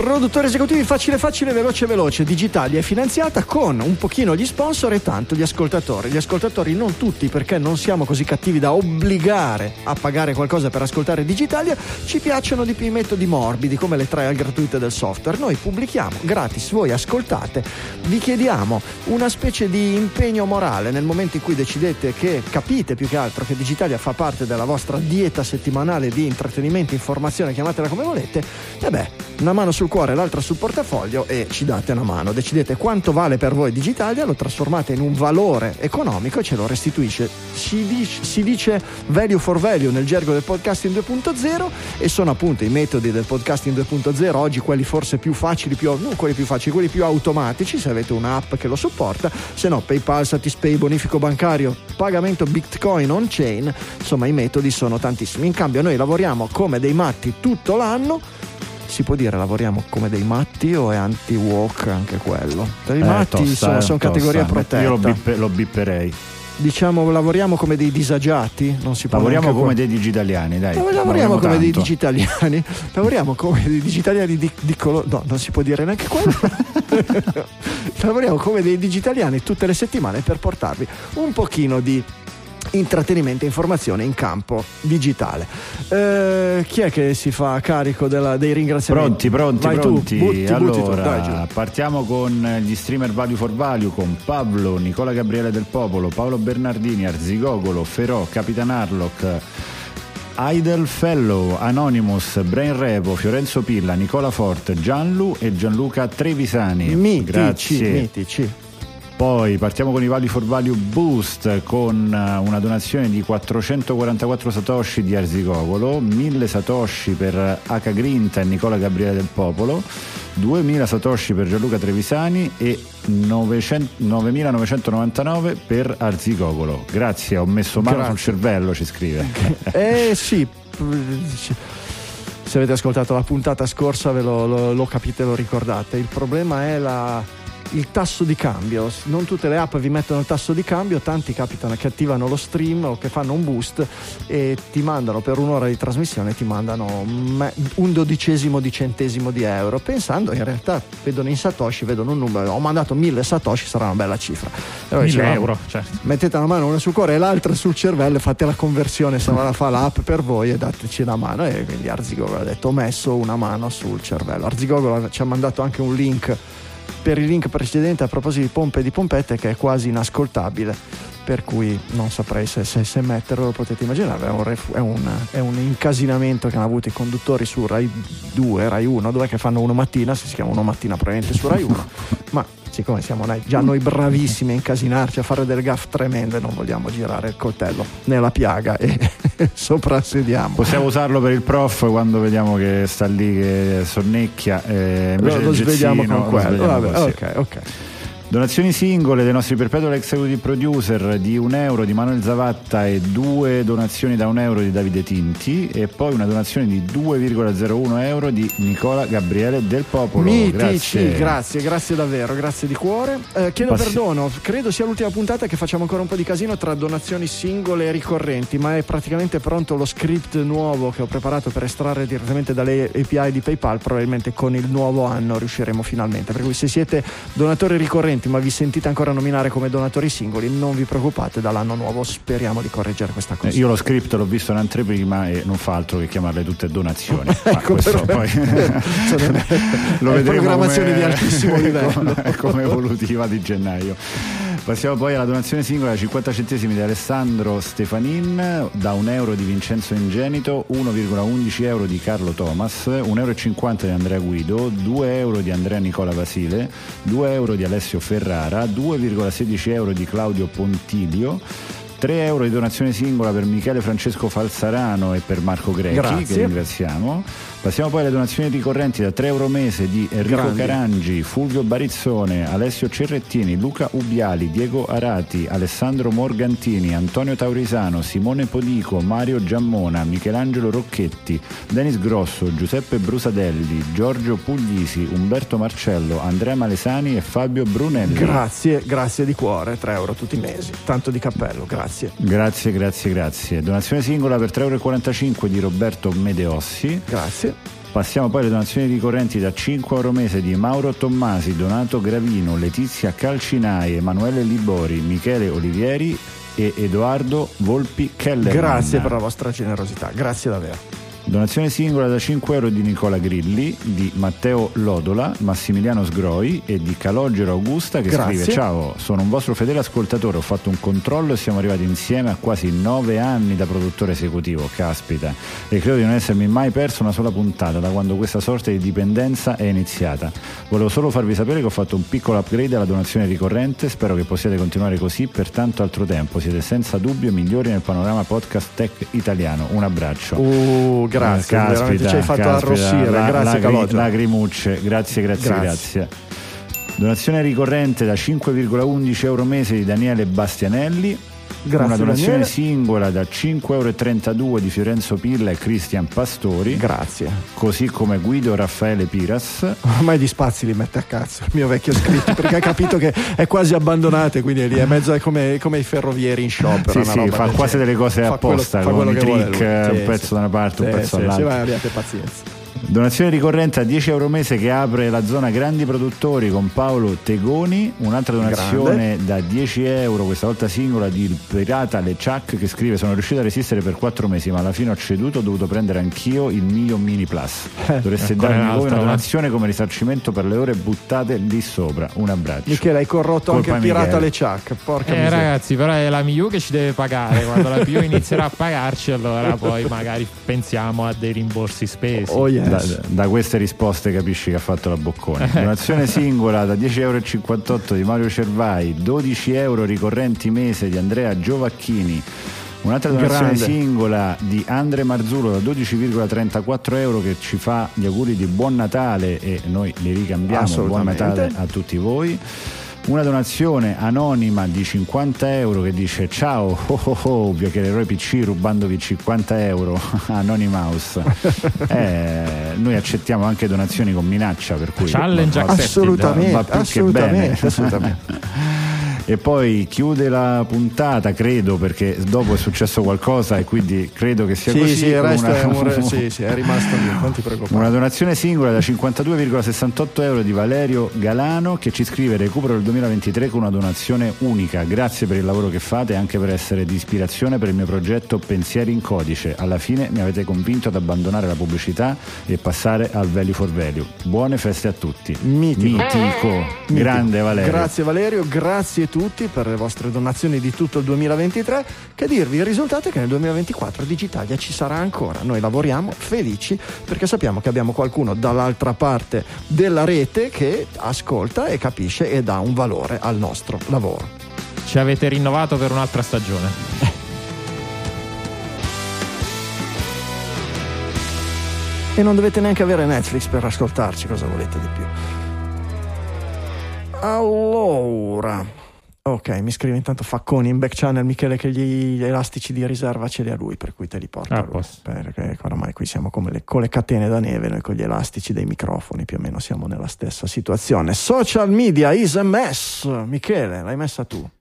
Sì, l'ho messo io, si tratta di un... eh, vabbè, cioè, in realtà il titolo continua e il governo è meglio che non ci mette mano, si tratta di un editoriale di eh, Jeff Kosseff che è un, um, un, eh, un consulente legale Future Free, del Future of Free Speech Project, un qualche tipo di think tank, che appunto ha scritto un po' questo sul New York Times, eh, che il,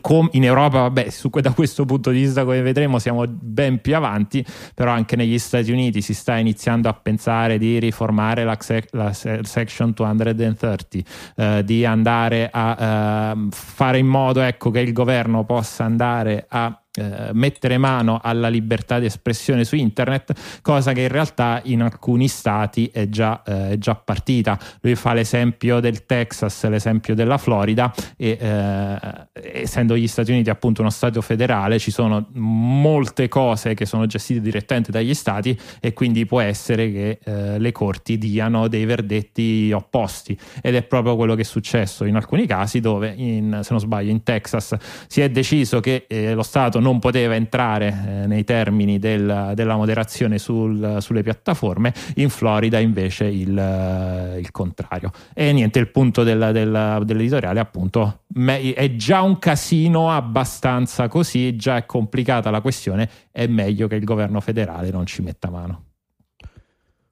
Sì, una delle cose che, che non, non, evidenzia secondo me l'articolo è che il governo federale non ci deve mettere mano, inteso come un governo federale che a sua volta non ha capacità di mettersi d'accordo con una uh, politica coerente, perché in realtà sarebbe bene che ci metta mano. Uh, oggi anche sentivo su, su, uh, su, su, su Lio Laporta che, che si parlava delle differenze di applicazione legislativa tra Europa e Stati Uniti e questo tema che gli Stati Uniti continuano ad avere soltanto leggi locali che poi permettono alla tecnologia di fare un po' come gli pare sulla scusa del localismo si evita sempre di fare una legislazione nazionale o, o, o se non altro federata è un, è un, po', il problema degli Stati Uniti in questo momento perché con questa cosa che da una parte in un modo, dall'altra in un'altra e poi alla fine nessuno fa niente e, e poi dopo ci si lamenta che i problemi emergono. Eh, se la se il campione della democrazia deve mollare eh, i remi a favore delle, delle corporazioni, eh, forse c'è un problema. Quindi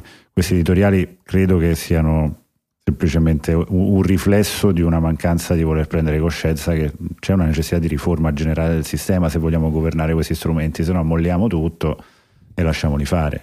Non credo sia una risposta. Dai eh, social media, so... ah, volevi chiudere Michele, prego, prego, No, volevo solo dire poi ovviamente come al solito il problema è trovare la ricetta. Però eh, se non ci si prova, ecco, diventa anche difficile indirizzare il tiro in maniera corretta. Dai social media ai media digitali in generale, l'anno peggiore per i media, per, nella storia dei media digitali, intitola il, l'articolo che ci mette Michele.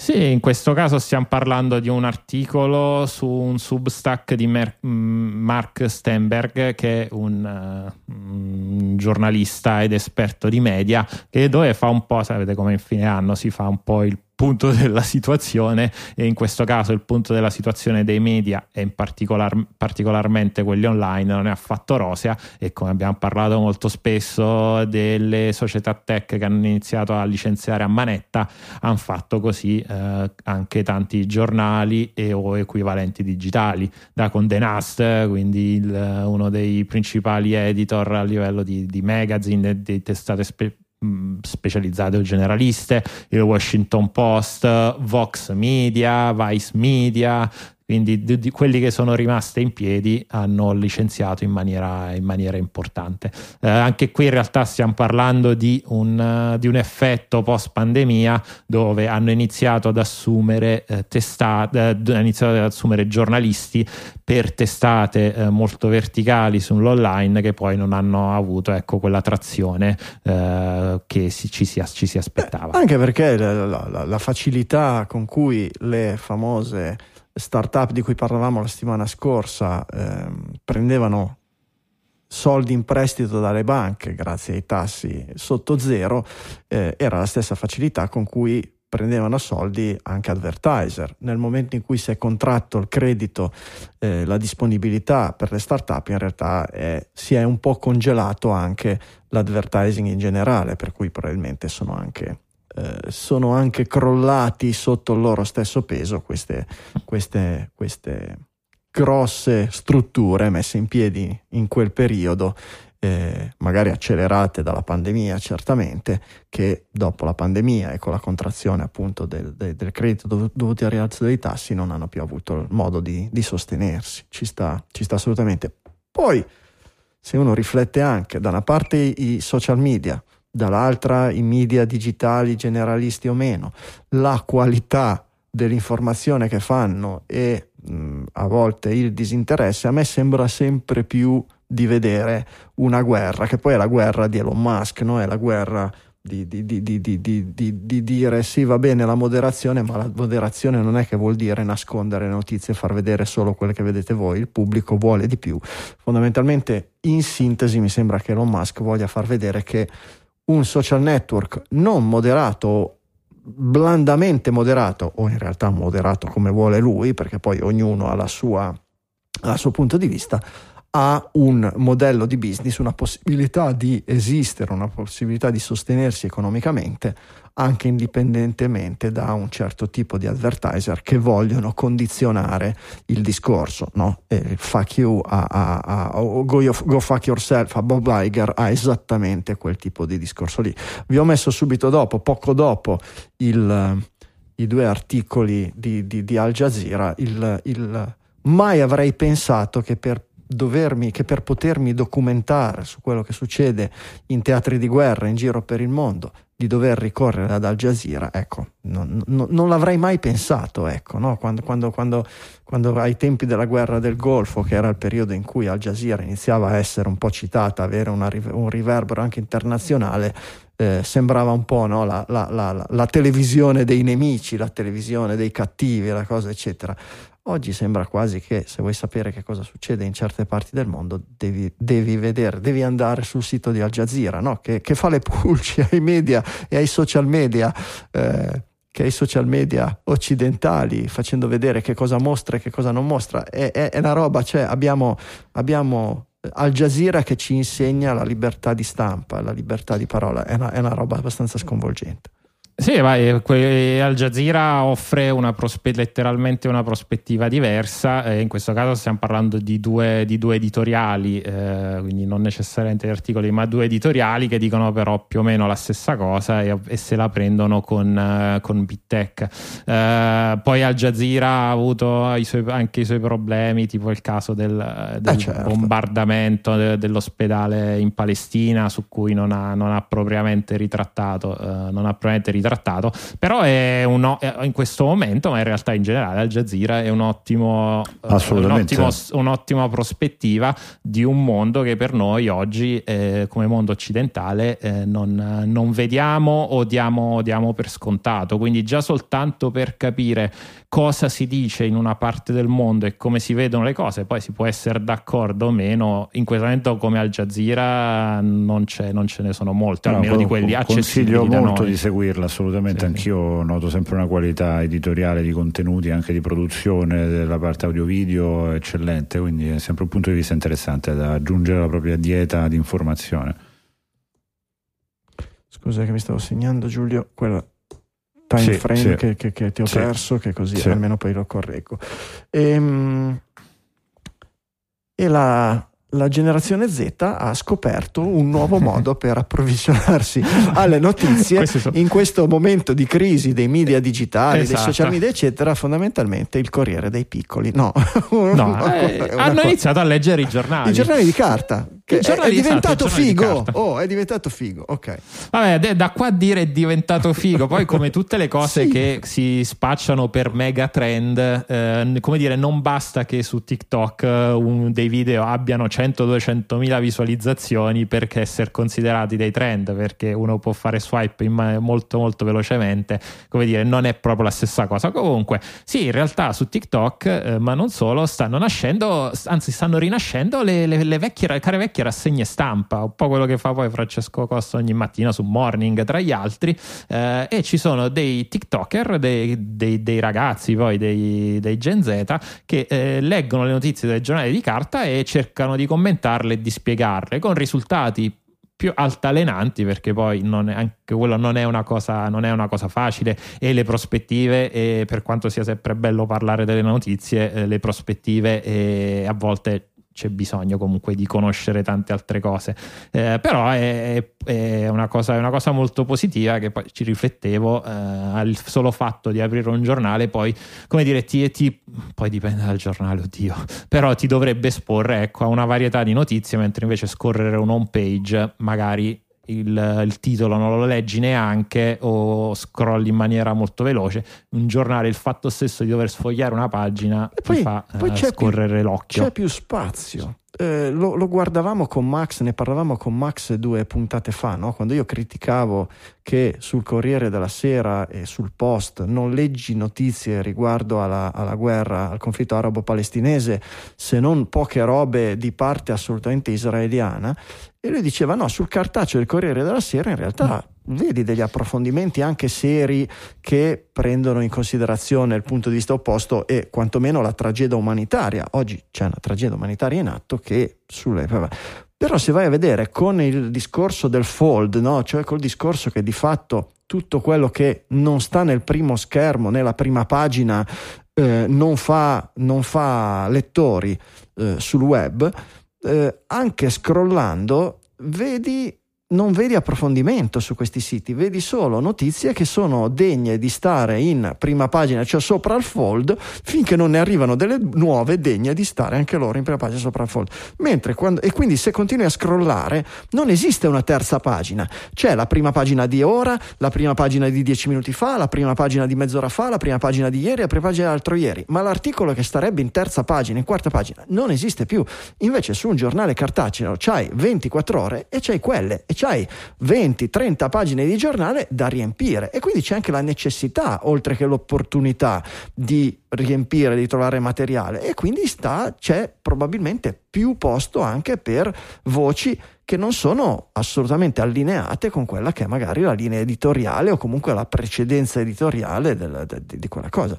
E, è uno dei, dei motivi che, che, che, che, no, è uno dei tentativi di spiegazione di questa cosa. Secondo e... me anche, anche, la, anche, l'esperienza, nel senso che comunque L'odore giornali, le, le, redazioni cartacee, no, no, ma proprio in termini di, di, di realizzazione del prodotto, il giornale cartaceo ha alle spalle tanti decenni di storia che hanno generato anche questa necessità di avere una certa linea editoriale che si autocontrasti, c'è una filosofia editoriale sul cartaceo molto profonda che le redazioni online spesso non hanno, ma ancora in molti casi sono divise anche all'interno degli stessi giornali e quindi forse anche la maturità del mezzo porta un, una linea editoriale un po' diversa. Sì, anche questo ovviamente dipende molto dal giornale al giornale, però certo, il fatto certo. stesso poi di essere frizzato perché e non essere una cosa fluida, liquida che continua ad aggiornarsi mette le cose comunque in prospettiva. I, giornali, i, giornali fluidi, i giornali fluidi. e il, eh, il, fatto di essere, di essere bloccato e di essere ragionato per coprire 24 ore ha dei grandissimi svantaggi sicuramente, ma ti permette poi di prendere appunto le cose con una prospettiva, con una prospettiva diversa. E oggi eh, non siamo riusciti a replicare la stessa cosa sul digitale. Michele, perché ci hai messo questo articolo sul satanismo, su questa chiesa satanista che è stata saltata? Allora, per, per, due motivi. Il primo perché eh, non mi ricordo di cosa parlavamo qualche mese fa, mi ricordo che avevamo coperto dei, avevamo parlato di, di, temi, di temi satanisti e della chiesa di Satana. C'era il titolo di una puntata che era esatto, solo siti solo satanisti. Siti satanisti okay, assolutamente. Okay. Non, non, sono andato a guardare di cosa stavamo parlando, non me lo ricordo, però vi ricordo che avevamo parlato della chiesa, uh, della chiesa satanista. E no, però in generale, perché secondo me è, un po' una metafora del, del libero pensiero presunto tale e di quello che succede online, che eh, succede esattamente allo stesso modo offline. Praticamente in Iowa, eh, nel, nella sede del, del governo del governo dello Stato dell'Iowa, per Natale c'era la possibilità eh, di mettere dei, delle rappresentazioni religiose, ok?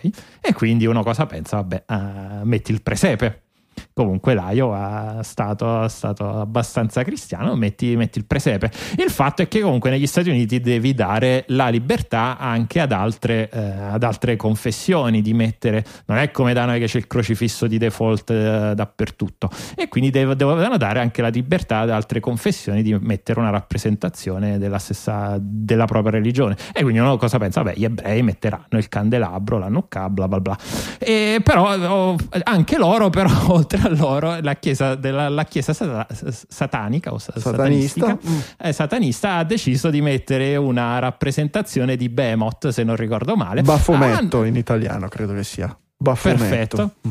Eh, perfetto, e hanno riempito tutti i moduli, tutto secondo procedura, quindi nessuno è riuscito a fermarli dal punto di vista burocratico perché hanno riempito tutte le carte, ma, pagato tutte le marche da bollo e hanno messo questa rappresentazione di questo manichino con una testa, una testa cornuta uh-huh. e, e, e, tutta specchiata. E niente, cosa è successo? Nel, ok, tutto bello, Kumbaya, uh, viva la libertà di espressione, il primo evento? No, perché dopo pochi giorni è andato uno e l'ha, l'ha preso a randellate,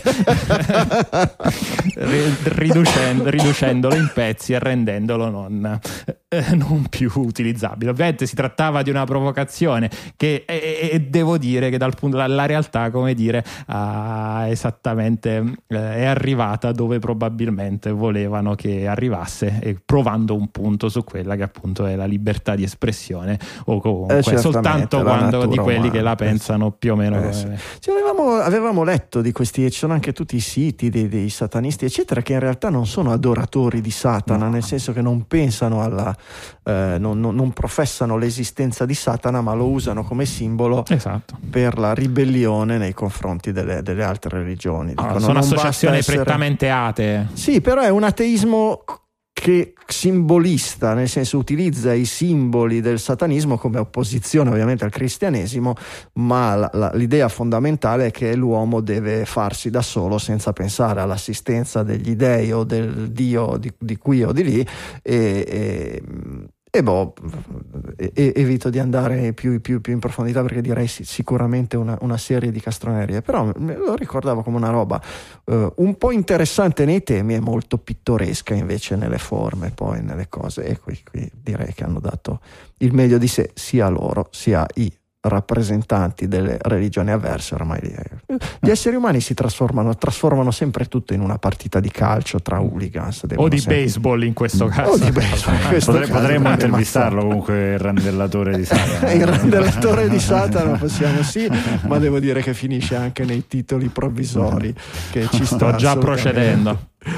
Il, um, quest'altra notizia poi chiudiamo perché stiamo facendo un po' lungo ma la, la questo articolo sul, su questi ricercatori che stanno eh, affrontando lo, lo sviluppo in ambito intelligenza artificiale sostituendo i chip di silicio, anche quelli calibrati apposta per l'intelligenza artificiale con organoidi, cioè con sistemi organici, facendo crescere in vitro delle culture di eh, neuroni, cellule neuronali umane, eh, e formando quindi dei microcervelli, delle palline, dei globulini che se vai a vedere al microscopio sono tutte fatti di neuroni e poi collegandole a eh, apparati elettrici, a, a, circuiti elettrici ed elettronici e eh, utilizzandoli per algoritmi tipo reti neurali, li fanno evolvere esattamente come si fa il training, come si fa l'addestramento di una rete neurale artificiale.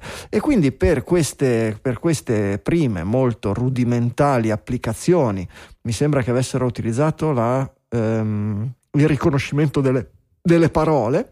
Ehm, sono partiti da un sistema neutro ancora non allenato che era praticamente riconosceva al 40% o riconosceva giusto al 40% e quindi era praticamente casu- casuale il risultato a eh, una situazione dopo addestramento di riconoscimento maggiore, certamente non all'altezza delle reti neurali che siamo abituati a vedere, ma con una tendenza evolutiva per cui mostrando la, cap- la possibilità di un giorno eh, sostituire il silicio con dei circuiti organici eh, che darebbero una, una, convenienza sia in termini di eh, costo che di risparmio energetico, perché mh, mm, non so se avete mai letto da nessuna parte, ma è abbastanza incredibile quanto consuma una rete neurale oggi anche con i chip quelli più ottimizzati, no? il Neural Engine che fa Apple, i, come si chiamano quelli di Google che hanno messo nei, nei, nei, quei chip che hanno progettato per i loro data center dedicati alle, alle reti neurali, eh, sono iper ottimizzati ma in realtà consumano una fraccata di energia elettrica se li paragoni con l'energia che utilizza un cervello umano per fare molte più operazioni o comunque avere delle, delle reti neurali molto molto più profonde e più complesse. Eh, sì, nello specifico si trattava, eh, l'obiettivo di questo, se vogliamo chiamarlo modello, era di riconoscere la voce di un individuo da un uh, gruppo di 240 clip di otto persone diverse che pronunciavano vocali giapponesi. Adesso non chiedetemi perché è stato scelto questo test, però era questo il test. Anche se fa un po' paura no? l'idea di avere dei cervelli sintetici, dei eh, cervelli umani non, sintetici. Non volevo attaccati. fare la battuta, ma uno cerca di non agitarsi sul futuro, ma non ci aiutano. Però così, no, eh. non aiutano. mamma mia. Confermo, se uno è un pochinello ansioso e ha delle paurette, anche di quelle che derivano da aver letto troppa fantascienza, certamente queste cose non fanno benissimo, non fanno benissimo. Signore e signori, i gingilli del giorno. Gingili del giorno, i regali digitaliani per i digitaliani a fine trasmissione, le voci digitali, sempre così selezionano per voi hardware, software, letteratura, qualsiasi cosa che abbia attinenza digitaliana, che abbia colpito la loro curiosità, stravolto la loro esistenza o qualsiasi sfumatura nel mezzo. Vediamo un momentino, Giulio, dai, comincia tu, apri le danze. Volentieri, volentieri. Allora, io mh, stavo preparando un po' di letture, stavo leggendo questo libro, vi racconto un attimo la premessa perché è bello come ci sono finito. Questo libro che si chiama The Passenger, che è una serie di guide sul Giappone in questo caso, e ho letto un capitolo molto molto bello dove si raccontava la passione dei giapponesi per il blues. Eh, in particolare su, su, Robert Johnson che io avevo sempre tenuto un po' lì ma non avevo mai approfondito. Il modo in cui è stato raccontato di questo amore per l'improvvisazione per il fatto che i giapponesi vanno fuori di testa per il fatto che non ci siano spartito roba di questo genere mi ha fatto venire molta voglia di, di, di, di ritornare ad approfondire un po' le origini del blues. E consiglio quindi ai digitaliani un documentario bellissimo che ho trovato su Netflix si, della serie tra l'altro musicale che si chiama Remaster eh, veramente ben fatta su Robert Johnson e quindi su eh, diciamo la, la, cosiddetta musica del diavolo per rimanere in tema, eh, che in 50 minuti fa la storia di uno dei più grandi chitarristi di sempre e di come grande, questo suo grande talento abbia lasciato adito diciamo, a tante leggende che poi sentirete nel documentario. Bellissimo, un approfondimento natalizio che non può che piacere a chiunque si interessi di cultura musicale. E se vedete un tipo scuro col cappello che si avvicina quando siete all'incrocio tra due Ad strade, cross, fate attenzione a quello che vi propone perché potreste rischiare grosso. Michele, allora, io odio particolarmente gli aggregatori di notizie, eh, ho smesso di usare Google News da tempo, che è veramente una fogna. Eh, ho trovato adesso questo sito che si chiama ground.news, ground come, come terreno, eh, che eh, è un aggregatore di notizie, eh, però eh, di notizie comunque di, da fonti abbastanza mediamente, sele- cioè sicuramente selezionate, però da, su uno spettro piuttosto ampio esempio e quello che fa è di andare a categorizzarle per linea editoriale. Ci saranno giornali più esposti a sinistra, giornali più esposti a destra e giornali invece dove, che cercano di essere un po' fattuali. Ecco, organizza eh, le testate in questo modo e sotto ogni notizia trovate la copertura, quindi quanto è più spostata a sinistra e quanto è più spostata a destra per una notizia, con la possibilità poi di andare appunto a scegliere eh, notizie da una prospettiva piuttosto che che da un'altra. Altre cose interessanti, ad esempio, eh, sottolinea delle notizie che invece hanno una copertura quasi esclusivamente da una parte in modo da vedere quello che magari vi sta eh, sfuggendo nella, nella, bolla. È un sito gratuito nella versione base c'è la versione poi premium che sblocca qualche funzionalità in più ha anche l'applicazione per entrambi gli store quindi vi consiglio di buttarci un occhio perché magari poi entra nella vostra dieta mediatica. Ovviamente non è bravissimo con le fonti europee men che meno quelle italiano principalmente centrato sugli Stati Uniti eh, però ecco può aiutarvi per quella parte là. Non è il primo sito che vedo utilizzare questo stratagemma di mettere sotto no, la notizia il bannerino che ti dice quanto è di destra o quanto di sinistra una notizia però non mi ricordo in quale altra occasione l'avevo vista, però aveva proprio la stessa identica interfaccia utente di due barrette che si contrappongono e che sono più da una parte più dall'altra per dare un'idea dell'inquadramento. Però interessante. Grazie Michele. Ultimo giro per giorno per il Mac. BatFi è un sistema di ottimizzazione per la batteria. Lo sapete, io non lo sapevo, l'ho scoperto ascoltando Easy Apple. Ehm, il caricare la batteria non al 100% ma all'80%, qualsiasi batteria litio, da quelle delle automobili a quelle dei telefonini a quelle dei computer, eh, allunga la vita della batteria. Questo lo sapevamo, ce l'avevano già detto e, ed era chiaro. Di quanto non l'avevamo mai detto. Credo che la notizia arrivi da Battery University, un sito dedicato unicamente a approfondire tutto quello che si sa su questo tipo di batterie. Caricare sempre al massimo all'80% una batteria aumenta la sua durata utile del 40%, che è una roba enorme, che è una roba enorme, che se siete abituati a tenere l'iPhone due generazioni e alla fine o a metà del secondo anno vi sembra che tenga poco la carica, ebbene se l'aveste caricata tutte le volte all'80%, eh, sì, non è detto che vi duri tutta la giornata, magari vi dovete portare car- carica batteria in giro, ma invece di durarvi un anno e mezzo il telefono vi dura tre anni. E beh, mi sembra un bel cambiamento. Per, il, eh, per i sistemi Apple, eh, Apple ha introdotto questo sistema che con le solite reti neurali deve capire più o meno quello che è il tuo utilizzo e quindi decidere lui quando caricare il 100% o l'80% della, della, della batteria. Però lo fa in autonomia e per utenti che hanno un utilizzo particolarmente irregolare o discontinuo è molto probabile che non ci capisca un cacchio la rete neurale e, e che quindi vi incasini solo l'utilizzo. Questo BATFI vi rende la stessa funzionalità completamente manuale, cioè vi permette di avere un menu nella barra dei menu dove gli dite attivati e lui carica fino all'80% e poi dice al sistema di smettere di caricare la batteria. Oppure sapete che questa sera dovete partire per un viaggio e avete bisogno del 100%, andate nel menu, lo disattivate e il sistema carica il 100% di batteria. Insomma, un modo per restituire all'utente il controllo anche di questo aspetto che può avere, a quanto abbiamo capito, un eh, effetto mostruoso sulla durata dei nostri dispositivi. Poi dispositivi dove tra computer portatili e telefoni dove cambiare la batteria non è neanche più alla portata di tutti, bisogna andare in centri specializzati, ancora più utile. Gingili del giorno, dove li trovate? Sulla pagina di questa puntata insieme a tutti gli altri link digitalia.fm slash 703.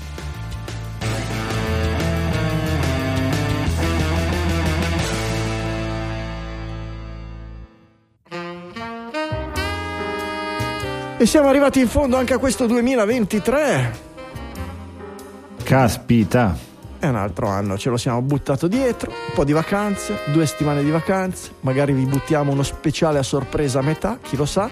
Le trasmissioni regolari ricominciano l'8 di gennaio, dove non ci sarò io, ci sarà il buon Faccone a fare la regia. E sarà, ve lo prepariamo, andrà se volete ascoltarlo in diretta come sempre lunedì sera i miei soci vanno in diretta e poi io che sono ancora in giro lo monto e lo pubblico, cerco di pubblicarlo entro più o meno lo stesso orario a cui siete abituati, al massimo nella mattinata del giorno dopo, del martedì seguente. E poi si continua tutto l'anno, abbiamo già le date, fondamentalmente tutti i lunedì siamo qui, tranne ad agosto che magari vi facciamo un paio di speciali e poi se c'è qualche, qualche occasione ci buttiamo in mezzo qualche speciale più. Insomma, continuate a darci una mano, continuate a contribuire economicamente con, il vostro, con i vostri aiuti con il vostro tempo, con il vostro talento. Time, talent and treasure, dice il, il karma, il, il, il, mantra del podcasting 2.0. Dedicate, date qualcosa a Digitalia, che Digitalia continuerà a darvi tanto ancora per tutto l'anno prossimo e poi chissà, speriamo ancora per tanti anni. Per ora non ci resta che farvi un sacco di auguri di buone feste e per l'anno nuovo ci pensiamo la prossima puntata. Dalle Mi Studio Liguria 1 di Sanremo, un abbraccio da Franco Solerio. Dallo studio di Milano un ciao e un augurio di buone vacanze da Michele Di Maio. E tanti auguri anche dallo studio dei Castelli Romani da Giulio Cupini. Ci sentiamo l'anno prossimo con una nuova puntata di Digitalia.